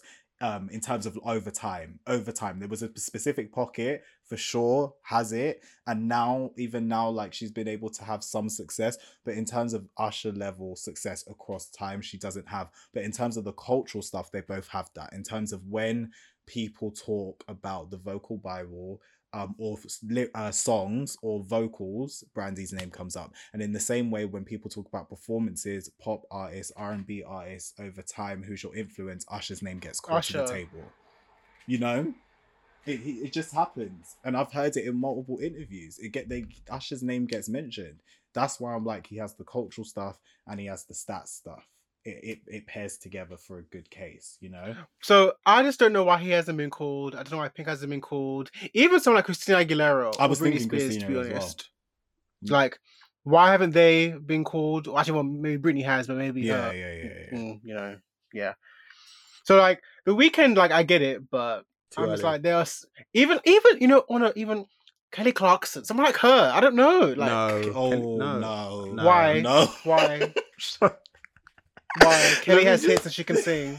Yeah, but I don't think she has the status that we're trying to describe people who perform at the Super Bowl should have. Nick, Great Sorry, career. sorry. Sorry, career. let me. Lord, anyway, let me just look. Let me not. She's had a good career. No, she has, but like, if Christina's not getting the call, Kelly's not getting the call. I'm sorry, Kelly. Clarkson. You know what? Do you know what Jessie she has J, a I'm night? wait, wait. I'm joking. I know. I... Je- Let's get Jennifer. No, I'm joking. I'm joking. I'm No, no, I'm no, no, joking. no. no, but Kelly, no, when it's just Kelly Clarkson, I thought back of American Idol. That's why I was just laughing. I was just like, No, oh but, god. uh, No, even but she's had a then, great once career. again- She had a great career. Once, if you look at the numbers, Kelly's had a, an amazing career. I was just pulling those up. She has had a really good career, like for real. but not Like, Super Bowl worthy, I don't think. Um, What about Drake, guys? What about Drake? Drake could do it, and I wouldn't be mad. Drake, uh, do you know what? Let him release I'm Lover Boy opinion. first. Let him release Lover Boy first. But 100, percent the case is there. The case is there. No, because I actually feel like we're gonna get something interesting on Lover Boy. So we'll, let's see. But he's definitely I think it's his obviously last album Drake is well. Drake is pop. Drake is I pop. hope so. so. Drake can definitely do that for sure. Hits for days. Hits for Drake could def Drake could definitely Super Bowl. Do you know what's He- weird though? I feel like it wouldn't suit his brand. To do it. Kanye? I, I, I don't know why. Kanye could do it. Why wouldn't it suit Drake's brand? It's, it's totally Drake's brand to do Super Bowl. He's, that nigga's a that nigga's a pop star. I feel like he tries to make himself seem underground and underrated sometimes. So I don't Meanwhile, know. he's doing songs with every country in the world, and he jumps on everyone's hooks. And mm. But I mean, in terms of like he does his like his own tours and stuff like that. It's always like he's bringing out underground artists and stuff like that. So I don't know. I like I know he's this massive artist, but I don't. I feel like it wouldn't suit his brand to do the Super Bowl now. That's just that's just how I feel. Hmm. I get you because he does the whole. F- I, I get you because he says the whole like F Grammys, da, da, da, da, all that. kind of Yeah, stuff. like- I know what you mean. He tries to be what you mean. anti-establishment ex- because he is the establishment, but Mm. I, I just don't know if it would suit his brand. Hmm. He definitely could But- do it though, hundred percent. Yeah, but I think what we're all saying is we agree it's too early for the Weeknd. It's way too early.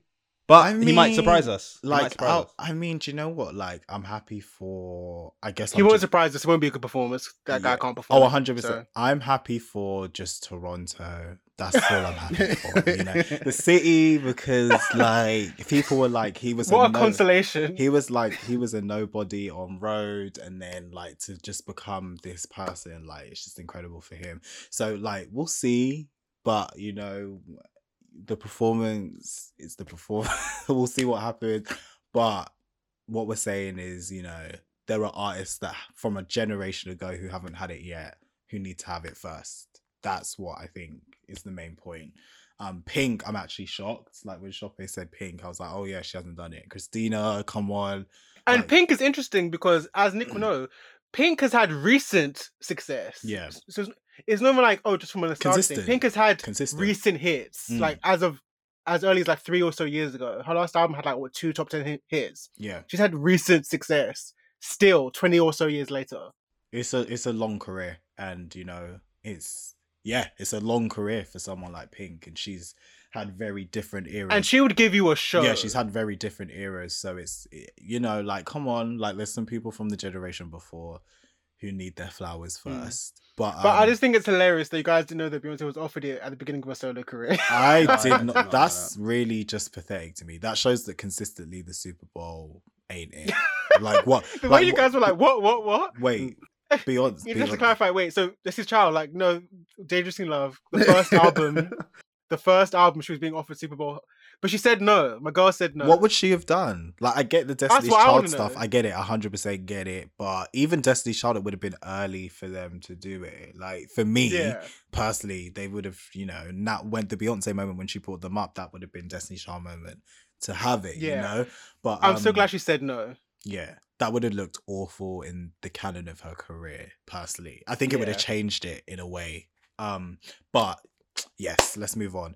Today's superstars, you know, you can wait your turn. I feel like the stage is being set for Ari to have it though in the next couple of years now. Yep. She'll definitely be getting the call. Um, Legacy branding. soon. She'll be definitely be getting the call. But um, if she hasn't already, If Ciara had more hits, she would have killed it. a hundred if performer, a hundred percent a performer, and she always does something different. And this is the thing. So back to the Usher thing. People act like Usher is Ciara. No shit. No, I wouldn't say that. no, you, no. you were no, closer with not Chris Brown bad, and Trey not Songz. that bad, You were closer with Chris bad. Brown and Trey Songz, Not not that Ciara. No. People don't respect Usher, you know. They really don't. And it, and it upsets But it's me. not It- Ciara level. Come on, come on, come It's on. just the way you say it.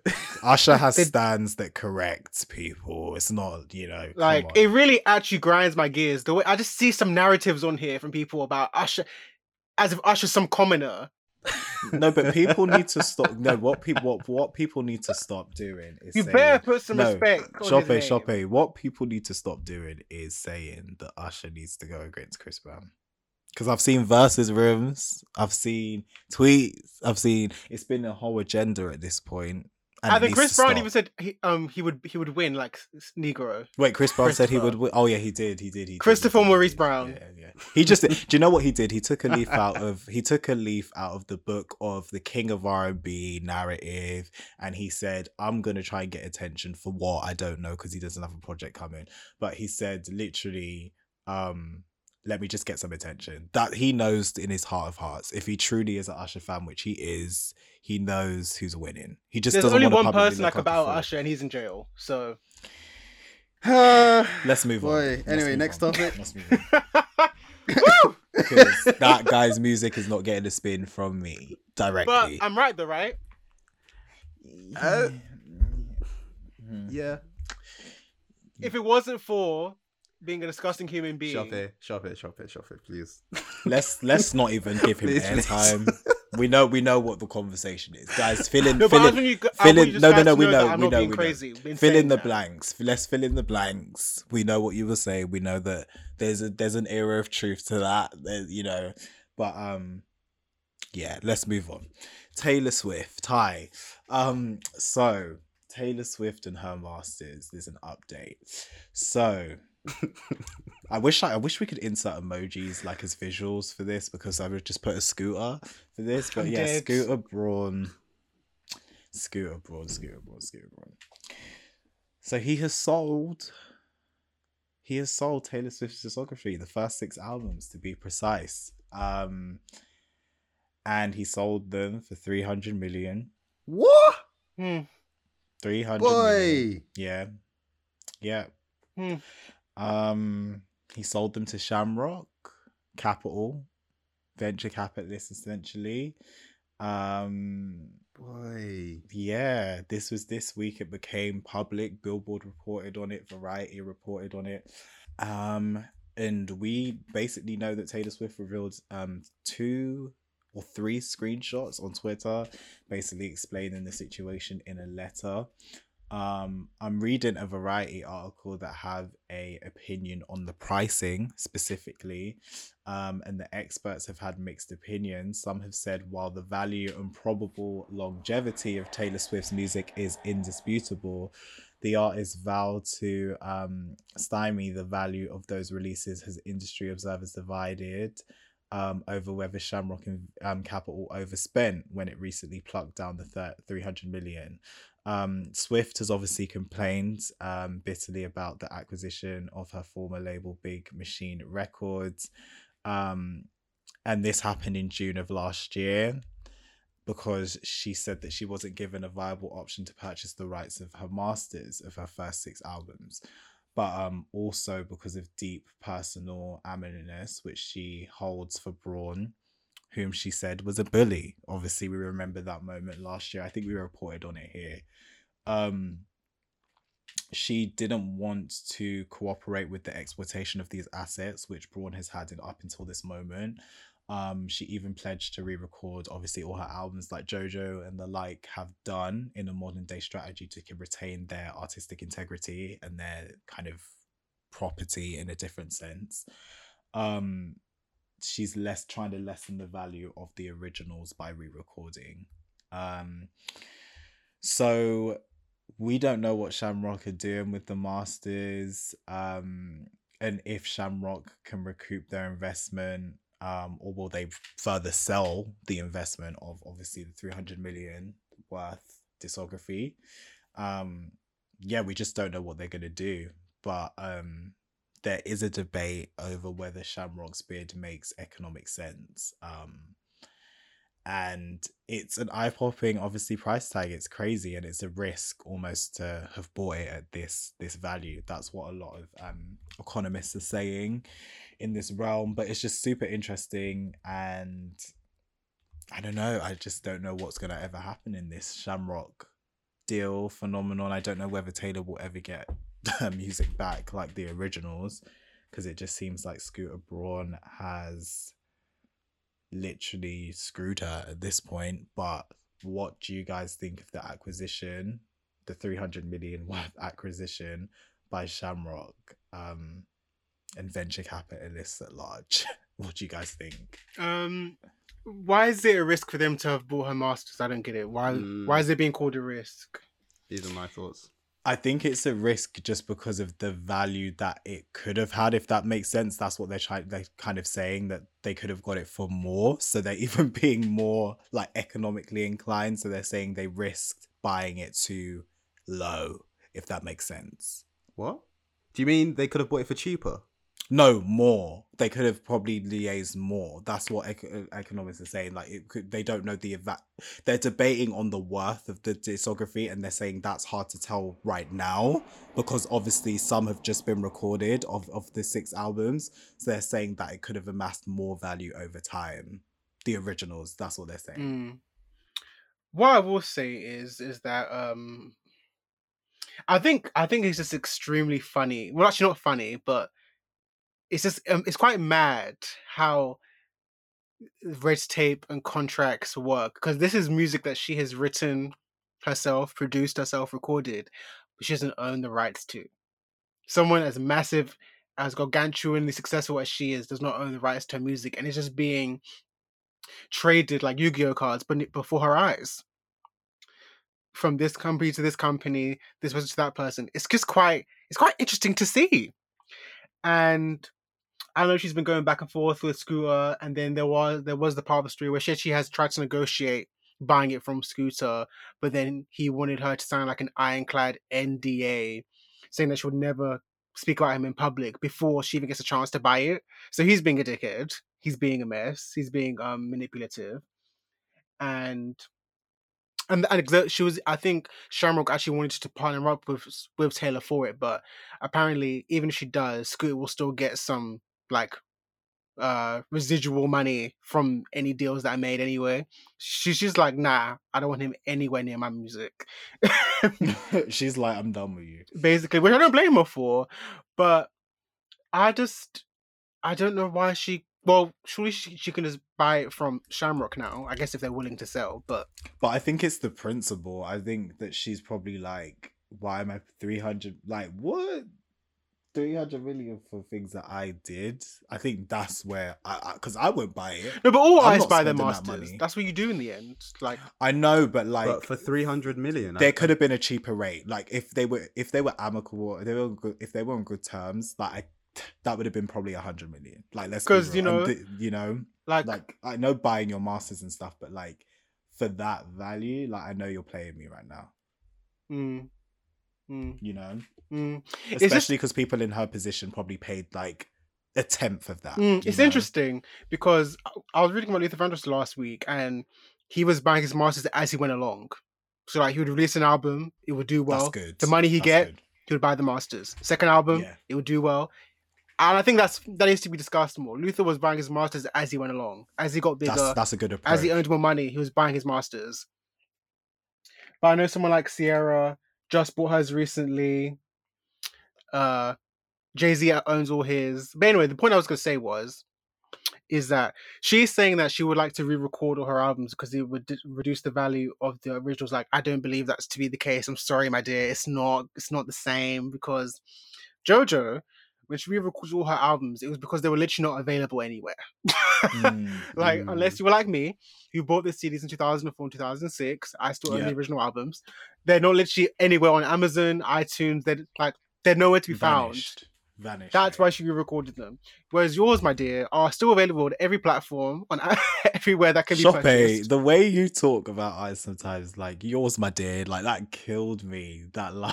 sorry but no, no, no. It's funny. It's funny. It makes your point So, that much funny. and and also because the original recordings obviously you know, they were massive hits they sold millions of albums and obviously in terms of the the memories that people have towards those to, to those original recordings that's not going to be attainable to your new versions it's not Mm. it's not going to be the same so it's not the same as jojo's i'm afraid so you can re-record them all you like but I can guarantee Shamrock will still be getting the call first before you. Oh, we want to license Last Story. We're gonna go to Shamrock. Oh, we want to license Bad Blood. We're gonna go to Shamrock. Teardrops on my guitar. We're gonna go to Shamrock. We're not gonna go to this 2020 version. And she's Yeah, I like, and she also is like, oh, I've got some creative ways to record it. Don't be creative. Record if you're gonna record them, record them as we know them. Not me. I'm not. Yeah. I'm not a fan of yours, but for the for for Becky and Bill who are no listening to one you, wants. if you are No, gonna, the thing is, like Go on. Taylor Swift. The thing is, Taylor Swift, like she has some songs. Let's be real, like she has some songs. she does. You know, she and does. she's she's she's a very good country pop hybrid. Like I can't take that away from her. Like, And she's a great writer. Very, she yeah, honestly, like she's super talented and instrumentalist. Like she, she, like I can't again. This the theme of this episode. Like I can't take away talent from people. You know, obviously she's there's some missteps. She's annoying, you know, as a figure and stuff. But she's grown. and she got too pop years. after a certain while. She did, she did, and she ate that pop shit up. But um, I think that in terms of her, she's grown. I've seen growth from her as a public figure and stuff. But in terms of this, I actually feel sorry for her. Like truly, like No, same. I feel do. sorry for her. I do. Like this isn't a moment to laugh at artistry. This is like a moment to literally look at the lessons that can be taken. And I just hope that she is one day able to be reunited with her discography because it's hers. You know, she had the most involvement as well as the writers and stuff involved and producers in that project. The, those six projects, you know, those six albums that made her who she is today. So Uh, it's sad. It's sad that Scooter is disgusting, man. Like we need to have a conversation. Like Scooter, He's the he is just he is. despicable and he's only grown worse as his star has gone lighter you know what i mean and like it just makes me think what did jermaine dupri teach him what did etc etc teach him when he was interning at all these places and you, Wait, Jermaine Dupri. 100% yeah he was um an intern i watched um because i used to be like a big fan of scooter braun like i was like watching the behind the scenes and there was a complex series um that he was on doing an interview and stuff and he interned at jermaine dupri's rec- record label like in the early days like uh the boutique label all of this like So So Def. yeah, Come so- so on. he's an he's an intern, a hundred percent intern, and then he did their marketing because he used some of his college expertise. Um, knew to Jermaine Dupri's mother, all all sorts. Like there, there's there's yeah, he was So So Def. I'm gonna research it now to make sure, but I know that he yeah. I watched that interview and he I was shocked myself. I was like, so Jermaine Dupri gave you your first little look in music because he was never meant to be in music, but um he got his way in with Jermaine Dupri. Um, yeah, Jermaine Dupri, So So Def. Yep, hundred percent. Yeah, he was there, um, and he helped. He helped So So Def become what it was at the time.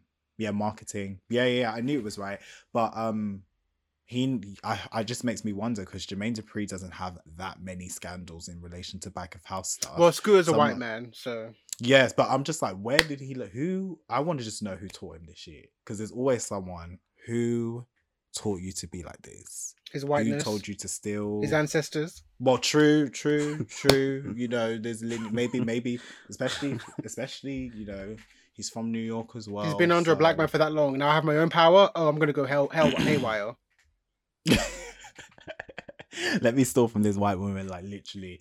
Um, Let me be my But- omnipotent administrator, like Eldridge Cleaver told me I was.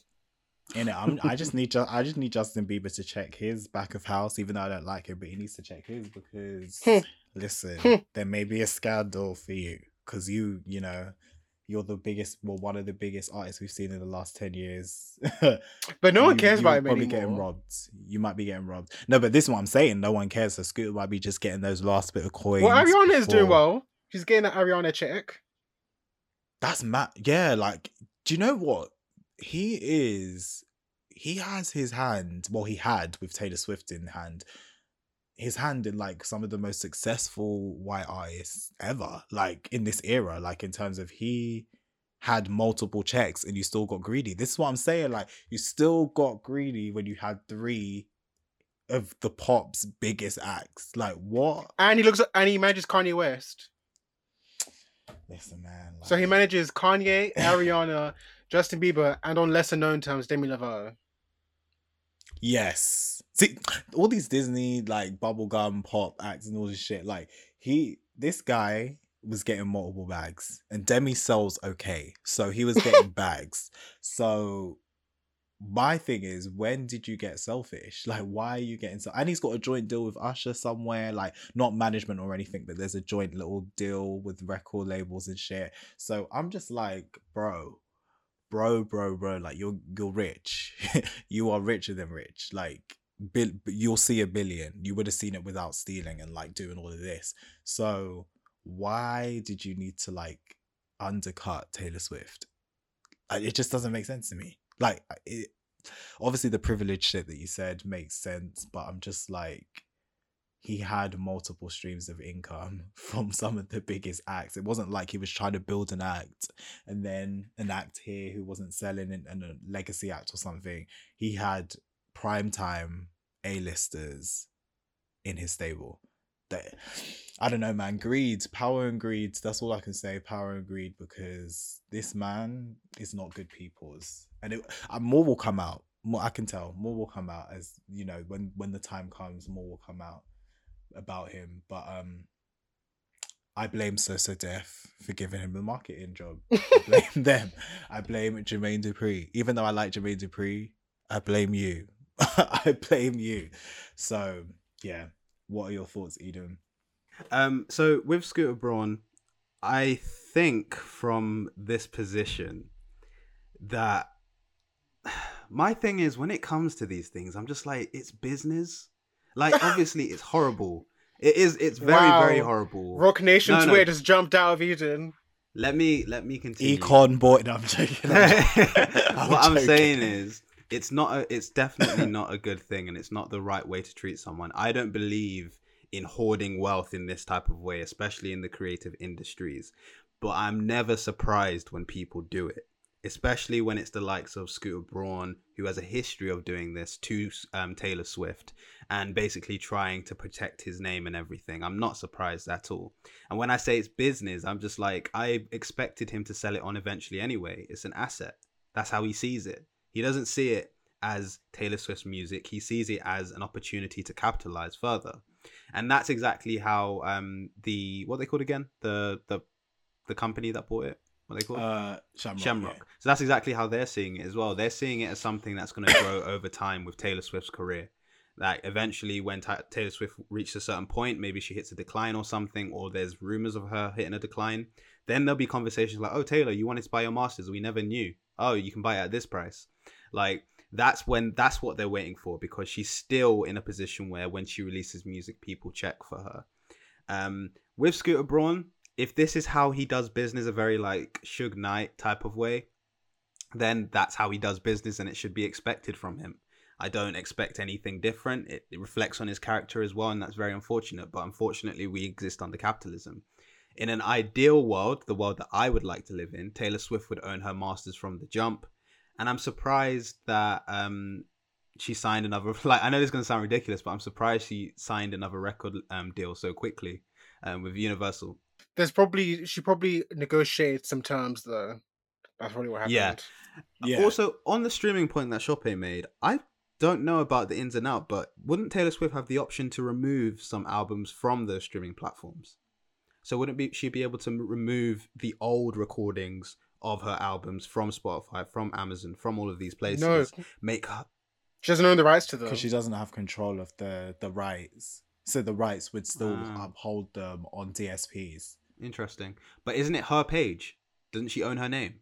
Or is it just am I thinking about this incorrectly? No, but Because- the music is owned by well, it was owned by Big Machine Records, and that's now been sold to Scooter. who sold it to Shamrock, so they now No, con- I understand. they now control that, so they can I- remove from stream platforms. And it's the same with JoJo's thing. So, so JoJo couldn't control her original first two albums being on stream platforms. Blackground did, and they chose not to put it.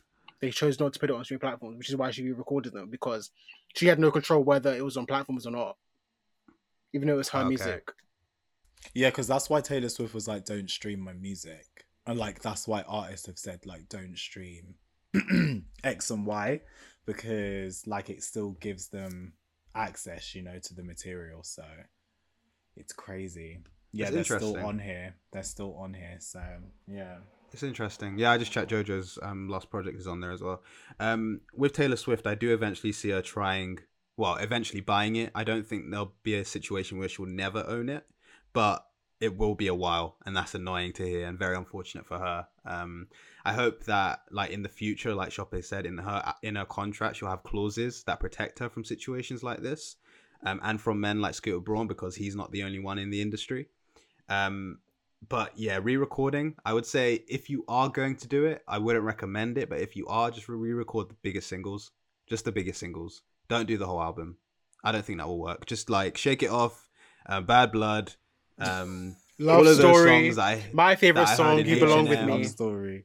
yeah, all of those ones. The ones I hear in H and M and like or Uniqlo and those types of H&M. Not stores, Uniqlo. Just record, re-record them. I Like, love you, look like uh, Uniqlo slaps. It's so underrated as well. Yes, like But- the thermals. Come on. Yeah, exactly. But like Taylor Swift, like this whole re-recording thing, and any artist that's considering it, I don't think it's the right avenue. Um, I think Luther Vandross was right. I know there's conspiracy theories about when artists eventually buy their masters, something happens to them. I've heard that before. Apparently, Michael Jackson was going to buy his masters back from Sony, and all these types of things. I've heard that conversation. But Michael's Um, funny because do you know he owned the Beatles catalog? yeah, I knew that. Yeah. Yeah, Maybe that's why they got rid of him. yeah, I, I did. to be that. honest, that could be a reason. But um, that that was a really random purchase as well. But yeah, Hey, but I it was was a smart business say- decision, Mr. Capital. it was The 100%. Beatles No, catalog, no, that's money. no. Can we not call me Mr. Capital? Because I'm not saying that people should make these decisions. I'm saying it is business. Roc Nation So just No, jumped you're out just- of no, Eden. no, no. I get you. I get Oh you. my guys, I'm not. I'm not saying capitalism is good. I'm. I'm literally saying You're saying this is the system we're in. I'm exactly. joking. Yeah, this is I'm the joking, guys. this, this is Yeah. the system. Don't call me Mr. Capital on Twitter because I'll get vexed and cuss you. Um, It's a tricky yeah. word, guys. It's a word. But do you know what's interesting, guys? Like, I just went on Scooter's page, which is this is obvious and to be expected, but I just want to highlight this is the capitalist in him that um Ariana is the most listened to artist on Spotify with sixty four million three hundred eighty seven thousand four hundred and forty uh monthly streams as of two days ago and then justin bieber is second um with 64 that 64 million 378,936. So these guys, like, they're just giving him money. They're just giving him money. Money, money, money, money, money. They are the kingpins, and he is. He's a clever guy. He's a clever guy. I have to say that. It's, it's clever to just build these artists and retain them. So I just hope them two are not trapped in the future because this guy just seems to want, as Eden said, capital, money, and ventures and assets. That's a- what he, he seems to speak in. it's a predator culture. That's what we live in. It is. Like people It are is. considered prey and some are predators. And that's why the music industry, you see a lot of people, mainly women, mainly black people, suffer because of predator culture. Like they're shown the glit the glitz and the glamour and the opportunity to make a lot of money, but they don't realize a lot of the time, a lot of artists actually end up either broke or not owning their masters, or Yeah. like there's a controversy that gets rid of them. It- there's there's a lot more to the music industry, and why I say I don't want to get involved with it whatsoever. Bad The vibes industry. part is the industry part is yeah scary to me um i was just gonna ask eden though like speaking about venture capitalists and stuff like how do you feel about um i feel like you've spoken about him before on this but how do you feel about a gary vee Uh, so Gary V is a social media marketer, but he also owns a marketing company as well. yes yeah Um, when you why are you what kind of lens are you asking about? From what no, do you know what it is? Literally, I'm on Instagram. I was on Scooter Braun's page and recommended on the side was Gary Vee, and I remembered, oh shit, like I remember you used to interact and all that kind of stuff. So I was just like asking, like, oh, do you have have your thoughts changed? Have they not? Have or, like, No. what, what do you think about him? so just to someone who's like a venture capitalist and stuff. so Gary Vaynerchuk in the way that he operates, I find very interesting because, um, and I don't know how to relate this to music, so I'm just going to speak about it quickly. But um, when it comes to him talking about business ventures, he comes from an angle of empathy. So he understands the system is tough. He understands that the system is corrupt, but he's Yeah. just like, not everyone's going to become a millionaire. Not everyone's going to become rich. So Yeah. um, basically, work towards what you can. And the reason why I'm- I'm going to try and make a comparison to Scooter Braun is he seems like the type of person who is a shark. Like Scooter Braun seems Mm. like the type of person to just annihilate whoever's in his way. Whereas with Gary Vaynerchuk, obviously I don't know him personally. I only know about what he shows us. He seems like the type of person um, that wants to do business as ethically as he possibly can. Um, obviously, we don't know the behind the scenes, but um, Yeah. yeah, that's the only comparison I can make between the two. Cool. It wasn't even for your music lens. I was just curious. Like, sorry guys, I know this is a music podcast, but I was just really curious. But um, cool. Let's move on because I think we've like exhausted the Taylor Swift topic. But I do hope, honestly, she finds uh as peaceful a solution as she can in this. Um, yeah, it's it's it's hard. It is hard in her circumstance. Okay, so this one has not been reported as well. I know there's an article I've managed to find, which is great because I was not going through tweets. It was just too much.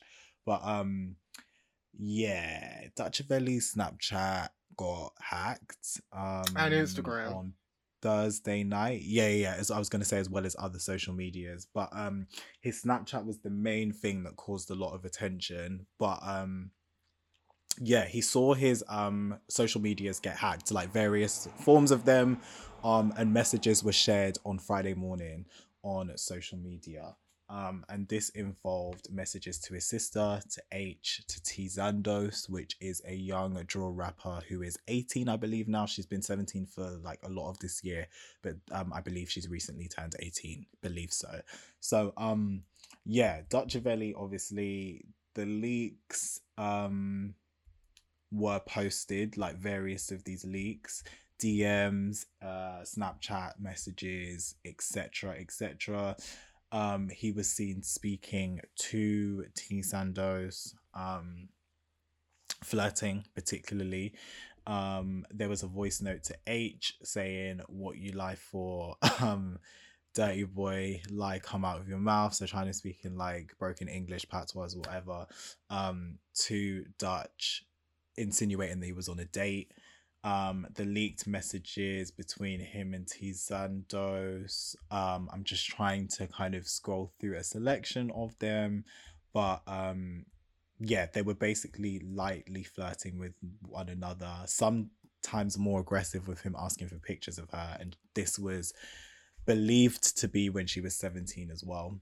Um and yeah just asking her to come over all sorts there are rumors um i don't really want to confirm whether they're true or not because i have not seen proof of this myself but if the guys have they can tell me. But there is proof that not proof there is speculation that he was speaking to someone younger than 17 um on snapchat as well. So that has made its way like i'm reading the messages between TeeZandos and him like there's loads of like emojis loads of um what's your numbers they're trying to take it off the app video sent to each other um nothing too explicit in terms of like nudes or anything from what we've seen um you're all the way in Hackney, get over here. Um, coming to see you today. See you soon. Cool. Um, I'll give you love. I'm seeing you tonight. At least you know. Such a convenient time for me to visit my family. Eh? Where are you, Homerton? When you ready? Messages of that vein. Um, yeah, like there's just messages of that vein. You're not serious. Voice notes sent. Oh, sorry.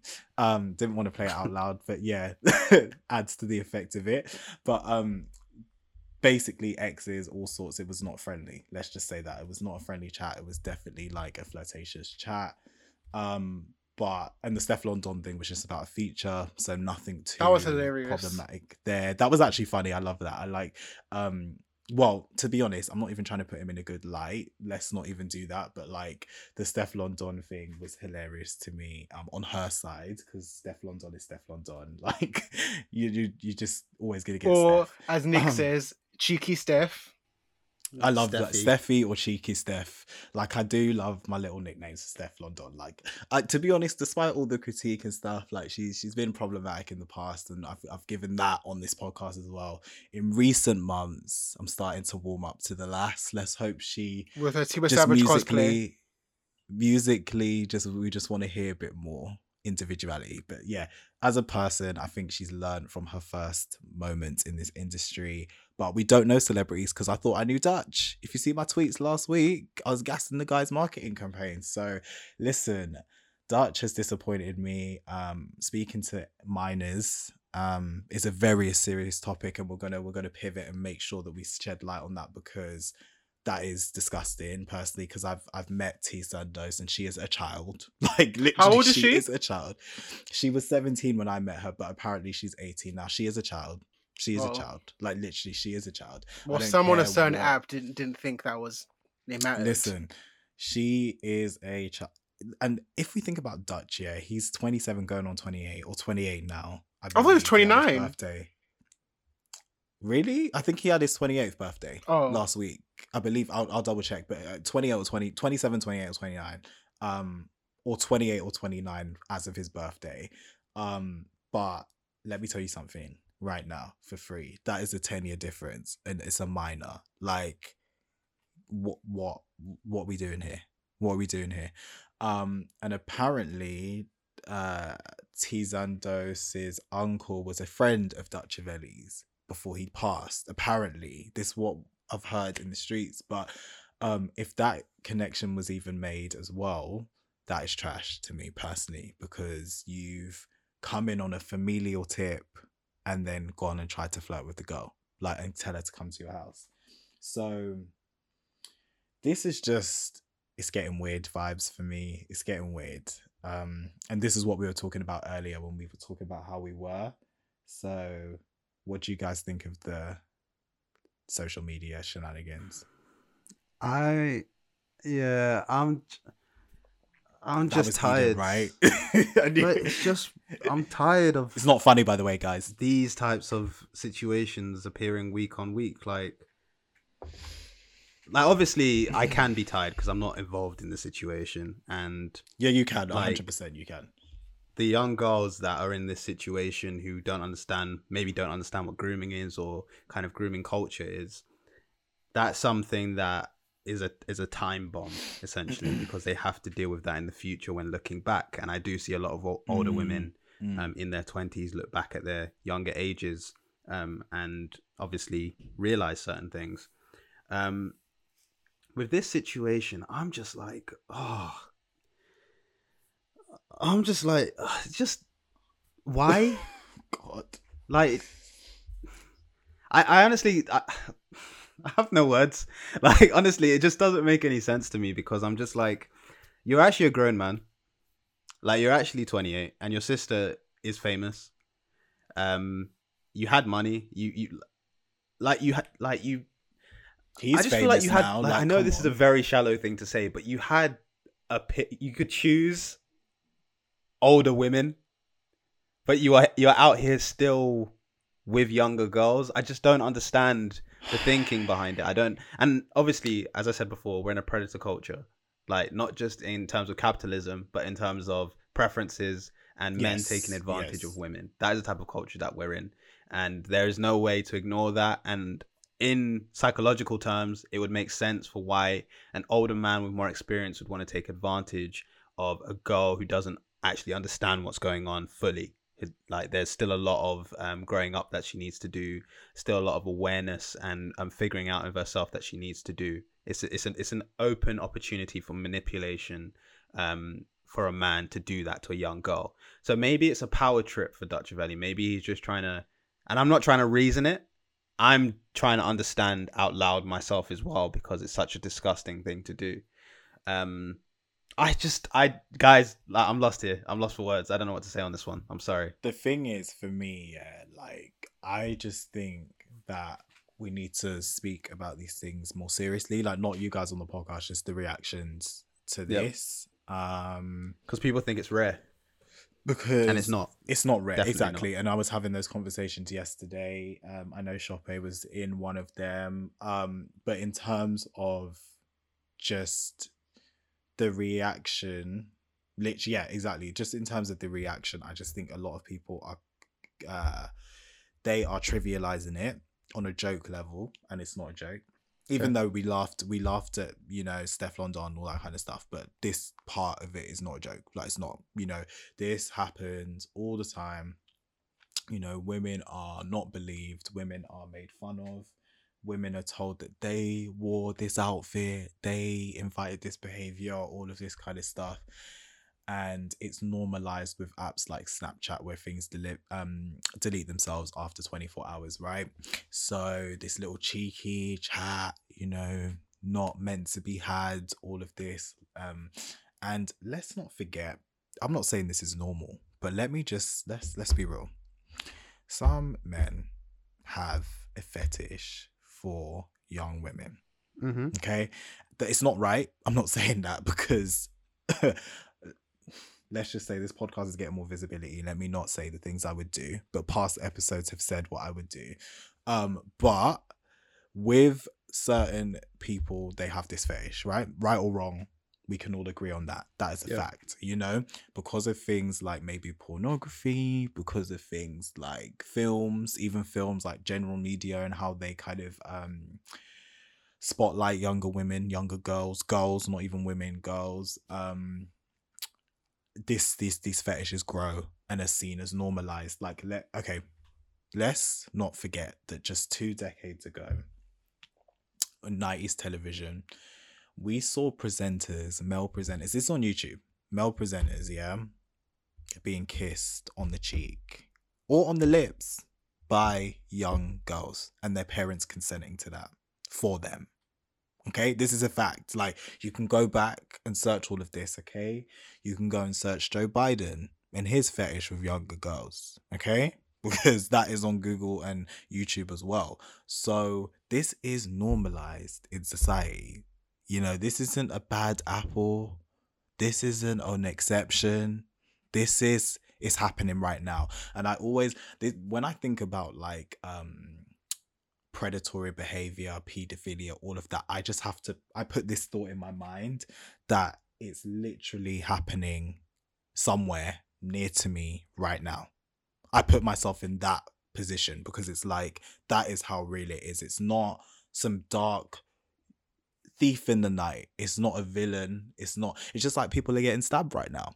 And it's sad mm. but it is happening you know? Yeah. and the thing is it's not some little th- the bad uncle or this this this like it's hap- it's literally it can happen anywhere at any time from any person person to person you know?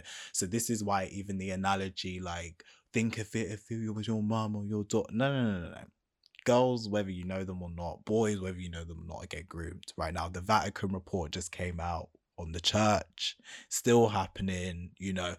All of these places that we think we're trusted we're safe da, da, da, is happening. So for me it's about being vigilant it is about unlearning and like all these buzzwords unlearn whatever you actually have to do the work. Like you have to that that bad thought that you get in your head on a subconscious level you got to address yourself with that. Yep. And be like i got because there's been some not thoughts like that Let me tell you that, not thoughts like that. But there have been some colorism stuff, you Mhm. know, in the past. There have been some racial stuff, you know, in terms of where I've been like, why am I thinking this? You know, Mm. why am I thinking? And then I have to nip that in the bud. There have been some thoughts. There have been, and I'm going to be very honest, accountability here, accountability time. There have been some thoughts. So on the same level, maybe you don't have pedophilia thoughts, you know, all of that kind of stuff. But what you need to do is challenge yourself to th- not always blame placement on the woman like why is she wearing the skirt? Why is she doing this? Why is she doing that? What did she do? And place it on men as a society and patriarchy um, and all of that and address what we can do on our end of the spectrum and you have to personally unlearn and you have to personally challenge your friend. You know if they're trying to get a girl drunk in the club why are you doing that why are you doing that? If you're trying to talk way out way outside of school for certain age of girls why are you doing that? If you're 21 and listening to this podcast and your friend's 21 and they're talking to an 18 year old or 70 why are they doing that? Why? Why? Ask the questions you know? Because we can't keep doing this. We can't keep having these conversations. We can't like we, we it's just not right like and the thing is this happens as i said everywhere. It's not in the night it's not this it happens everywhere so we have to take the onus into our own hands and think what can we do? Even pornography. Some of you need to stop watching what you think you know in the the genres. Some of you need to you know not do that because it perpetuates a certain thought that manifests inside you and it it it engulfs you to think certain thoughts sometimes you know or condone certain thoughts you know as right and all this kind of stuff. So you have to really have an honest conversation and do this because Dutchavelli approaching TeeZandos was not an accident. And even after he knew her age it was publicly known that she's a child at the time. Um he still decided to continue that conversation which we saw on snapchat. It's because it's so rampant in our society but so there's no consequences or if there are consequences they're very like unlikely to be reached in a court of law you know because some people drop out some people get threats some people are not believed by the court of law um, some people are gaslighted by the police you know when they go to the police um, and all this kind of stuff. So for me it's about taking the lesson from this on a personal level right? Um it's not about having a few laughs on the timeline. For me that that's me my opinion.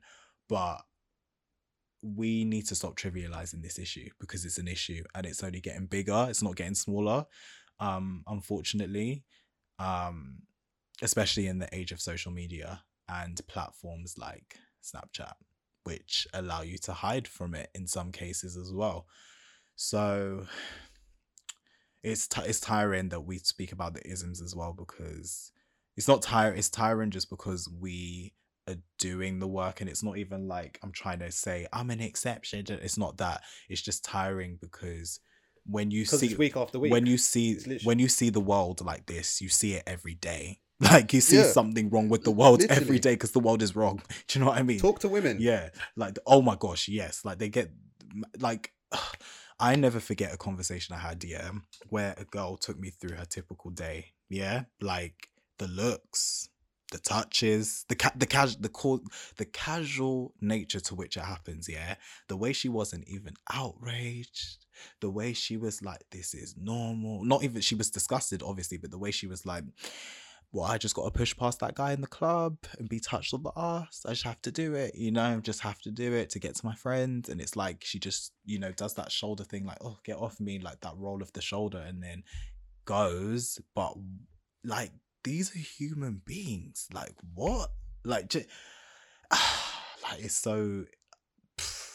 Seriously, I keep saying this. If I could press the button and just end this world, I would. Like, because at this point, for me, there's so much bad in it. Like, obviously, there's so much good as well. Like, I'm never gonna be in the depressive state looking at the world like that, you know, 24 hours a day. But for me, it's like there's what there's so much sick in the world that scares me having a younger sister who I never talk about on purpose. On purpose, that's an intentional reason. And don't take pictures of my goddaughters and all sorts because nah nah nah nah. Like this internet is weird and this world is weird. So yeah, but for me, when that girl took me through her day, I was like, this is nuts. Like this is nuts. Not it's not surprising, but it's like it's chaotic almost with what they have to go through. So for me, I'm t- exhausted on that premise that there's always something when you when your third eye is open or whatever like when you just take accountability into shit and I'm still not perfect you know there's so much shit I got to work on but for me to at least see the problems it makes me just so sick and at a loss for words you know Yeah, and I think that's why it's important to acknowledge the fact that we do exist in a predator culture. Like it is a culture, it is an accepted way of being, and we're socialized to just see it and then think, oh, that's just life and that's just the way things are going. But it doesn't have to be that way. It doesn't have to be a situation where um, people move without thinking about the damages um, some of their actions have. Like accountability is scary. It is very, very scary, and it's a process. It's something that takes time. Um, there are some things like what Dutchavelli is accused of, and kind of the um, DMs that were revealed and everything that will need to be followed up with a court case with um, questions of in of like um, what happened and everything. Because from what I saw, some of the messages um, I didn't understand what was going on. It was just a lot of voice notes and people talking back and forth with each other. But the intention behind it seemed a bit nefarious. It did seem like it had a kind of sexual element to it. Um, and obviously, a young girl can't consent to that. So there is no argument for this saying that she entertained or anything like that. It's not fair. It's not a situation that makes sense. So saying that, let's see what happens because, yeah, let's just see what happens in terms of if this is taken to court, if it's taken further than it actually is, um, if people stop listening to his music until he takes accountability for his actions. Um, but this to me why i said it was exhausting is because it's literally an hourly thing literally it is clockwork it is a situation where um, people think they're above the system and um, it's tiring because like nick said no one on this podcast can say they're perfect. Nobody. Nobody. I'm sure i have enemies from the past. I have people who don't like me um, individual situations all of the above. I am not perfect as an individual, but at the same time, I can say that there are things that I see that go on in this world that men just ignore. Men just ignore. We just li- we just literally hear it happen, or um, we'll go to a club and maybe um, we'll see another man doing something, and our concern is basically, well, like what can we do? But that ty- that type of thinking needs to change. I do think it needs to change. Um, and I don't know. I don't know what the I don't know what the solution is. Um, but I think we've we've basically explained the fact that this is disgusting, and I hope that TeeZandos has people around her who are able to explain the culture of um, grooming culture and predator predator culture as well, um, and all the other people that were in um, the DMs because there were quite a few other young girls as well. So there were there um, were we'll see what happens. Yeah. I mean, for me personally, like, I have stopped playing the music. Like, so hope, yeah, it's not hopefully, I'll state that it it's done. But, um, yeah, like, I just hope people take a similar stance and just realize how serious this is because we need to abolish the shade room, the shade borough, and what is that other one? UK The Gossip TV. one, UK Gossip TV. Yes, we need to abolish those platforms. Sorry, Siri was na- um, an- annoyed at that point as well. So yeah, they literally Siri said yes, I'm co-signing Siri you. said- Siri said, "Go make some eggs." Like, Literally, Siri- Seriously, no, because we need to abolish those platforms. I unfollowed them a year and a half ago, and my life has been better. Not at Yeah. peace, obviously, because the TL will still tell me the bullshit. They Yep. will still tell me the bullshit. But um, I, that culture there, and the notes situation. listen, we're not even gonna get into that, but listen, do anything for clout. That is the culture we're in right now. Dude, I put that meme. and the the Michael Boateng from Love Island one. Listen, man, listen. I will put up that meme, do anything for clout every single time because that If is that's your man, sis. If that, oh, shut up, man. that is the moment. Fucking clown. that is Sorry, that is literally the culture. I'm sorry if that's your man. The receipts don't speak for themselves. But who asked? That's not your man. mm. Like she literally. Like, that I'm sorry to sis. I know you're pregnant, but who asked? Yeah, Who was talking to you? reels. Why are you making noise? reels, reels? Like this. This week has been so exhausting. Dance, buffoon.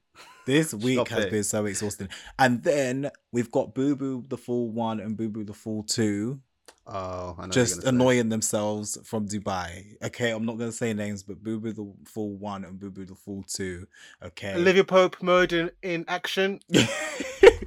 I know damage control is being done, but listen, flights. I mean, uh, the one positive, Shoppe, is your client knows how to wear a mask. So I'm, you know, you know, if you're not gonna stay in the house, at least the mask was on, and it was on over the nose. So you know, two stars for you, two little Two stars. stars. Everyone, you that's know, that's that's the thing. Two stars. Everyone else we saw on the flight didn't have their mask. This is what I'm saying. I saw that and I was like, they're fighting and they need the air more. So they're wearing masks. But I'm like, okay, I, I like it. You know, black people following the rules. Well, not following every rule, but, you know, putting their mask on and shit. But this UK has embarrassed me this week. not even on a respectability politics tip, but it has And embarrassed me this week. The fact that this week was International Men's Day. Oh shit! It was. yeah, we all of this it, was against the backdrop of International that day Men- shouldn't Men's even be a thing.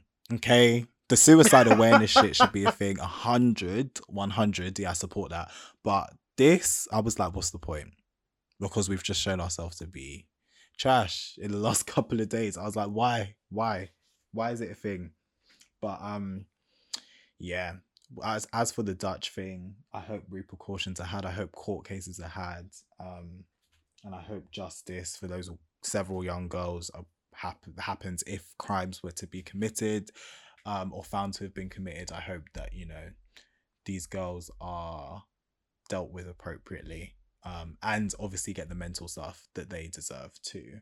But that is that's us, guys. That is us. You know, um, great music this week for the the most part, and some bullshit in the news. But um, Yep. yeah, That, that is a Dats episode, that, unfortunately. yeah, literally, so many isms to talk about. Yeah, exactly. Oh, Um, happy 10th anniversary to Pink Friday though. Like Nicki, she did the thing. That's that's what I'll say. Yeah, I'm intrigued.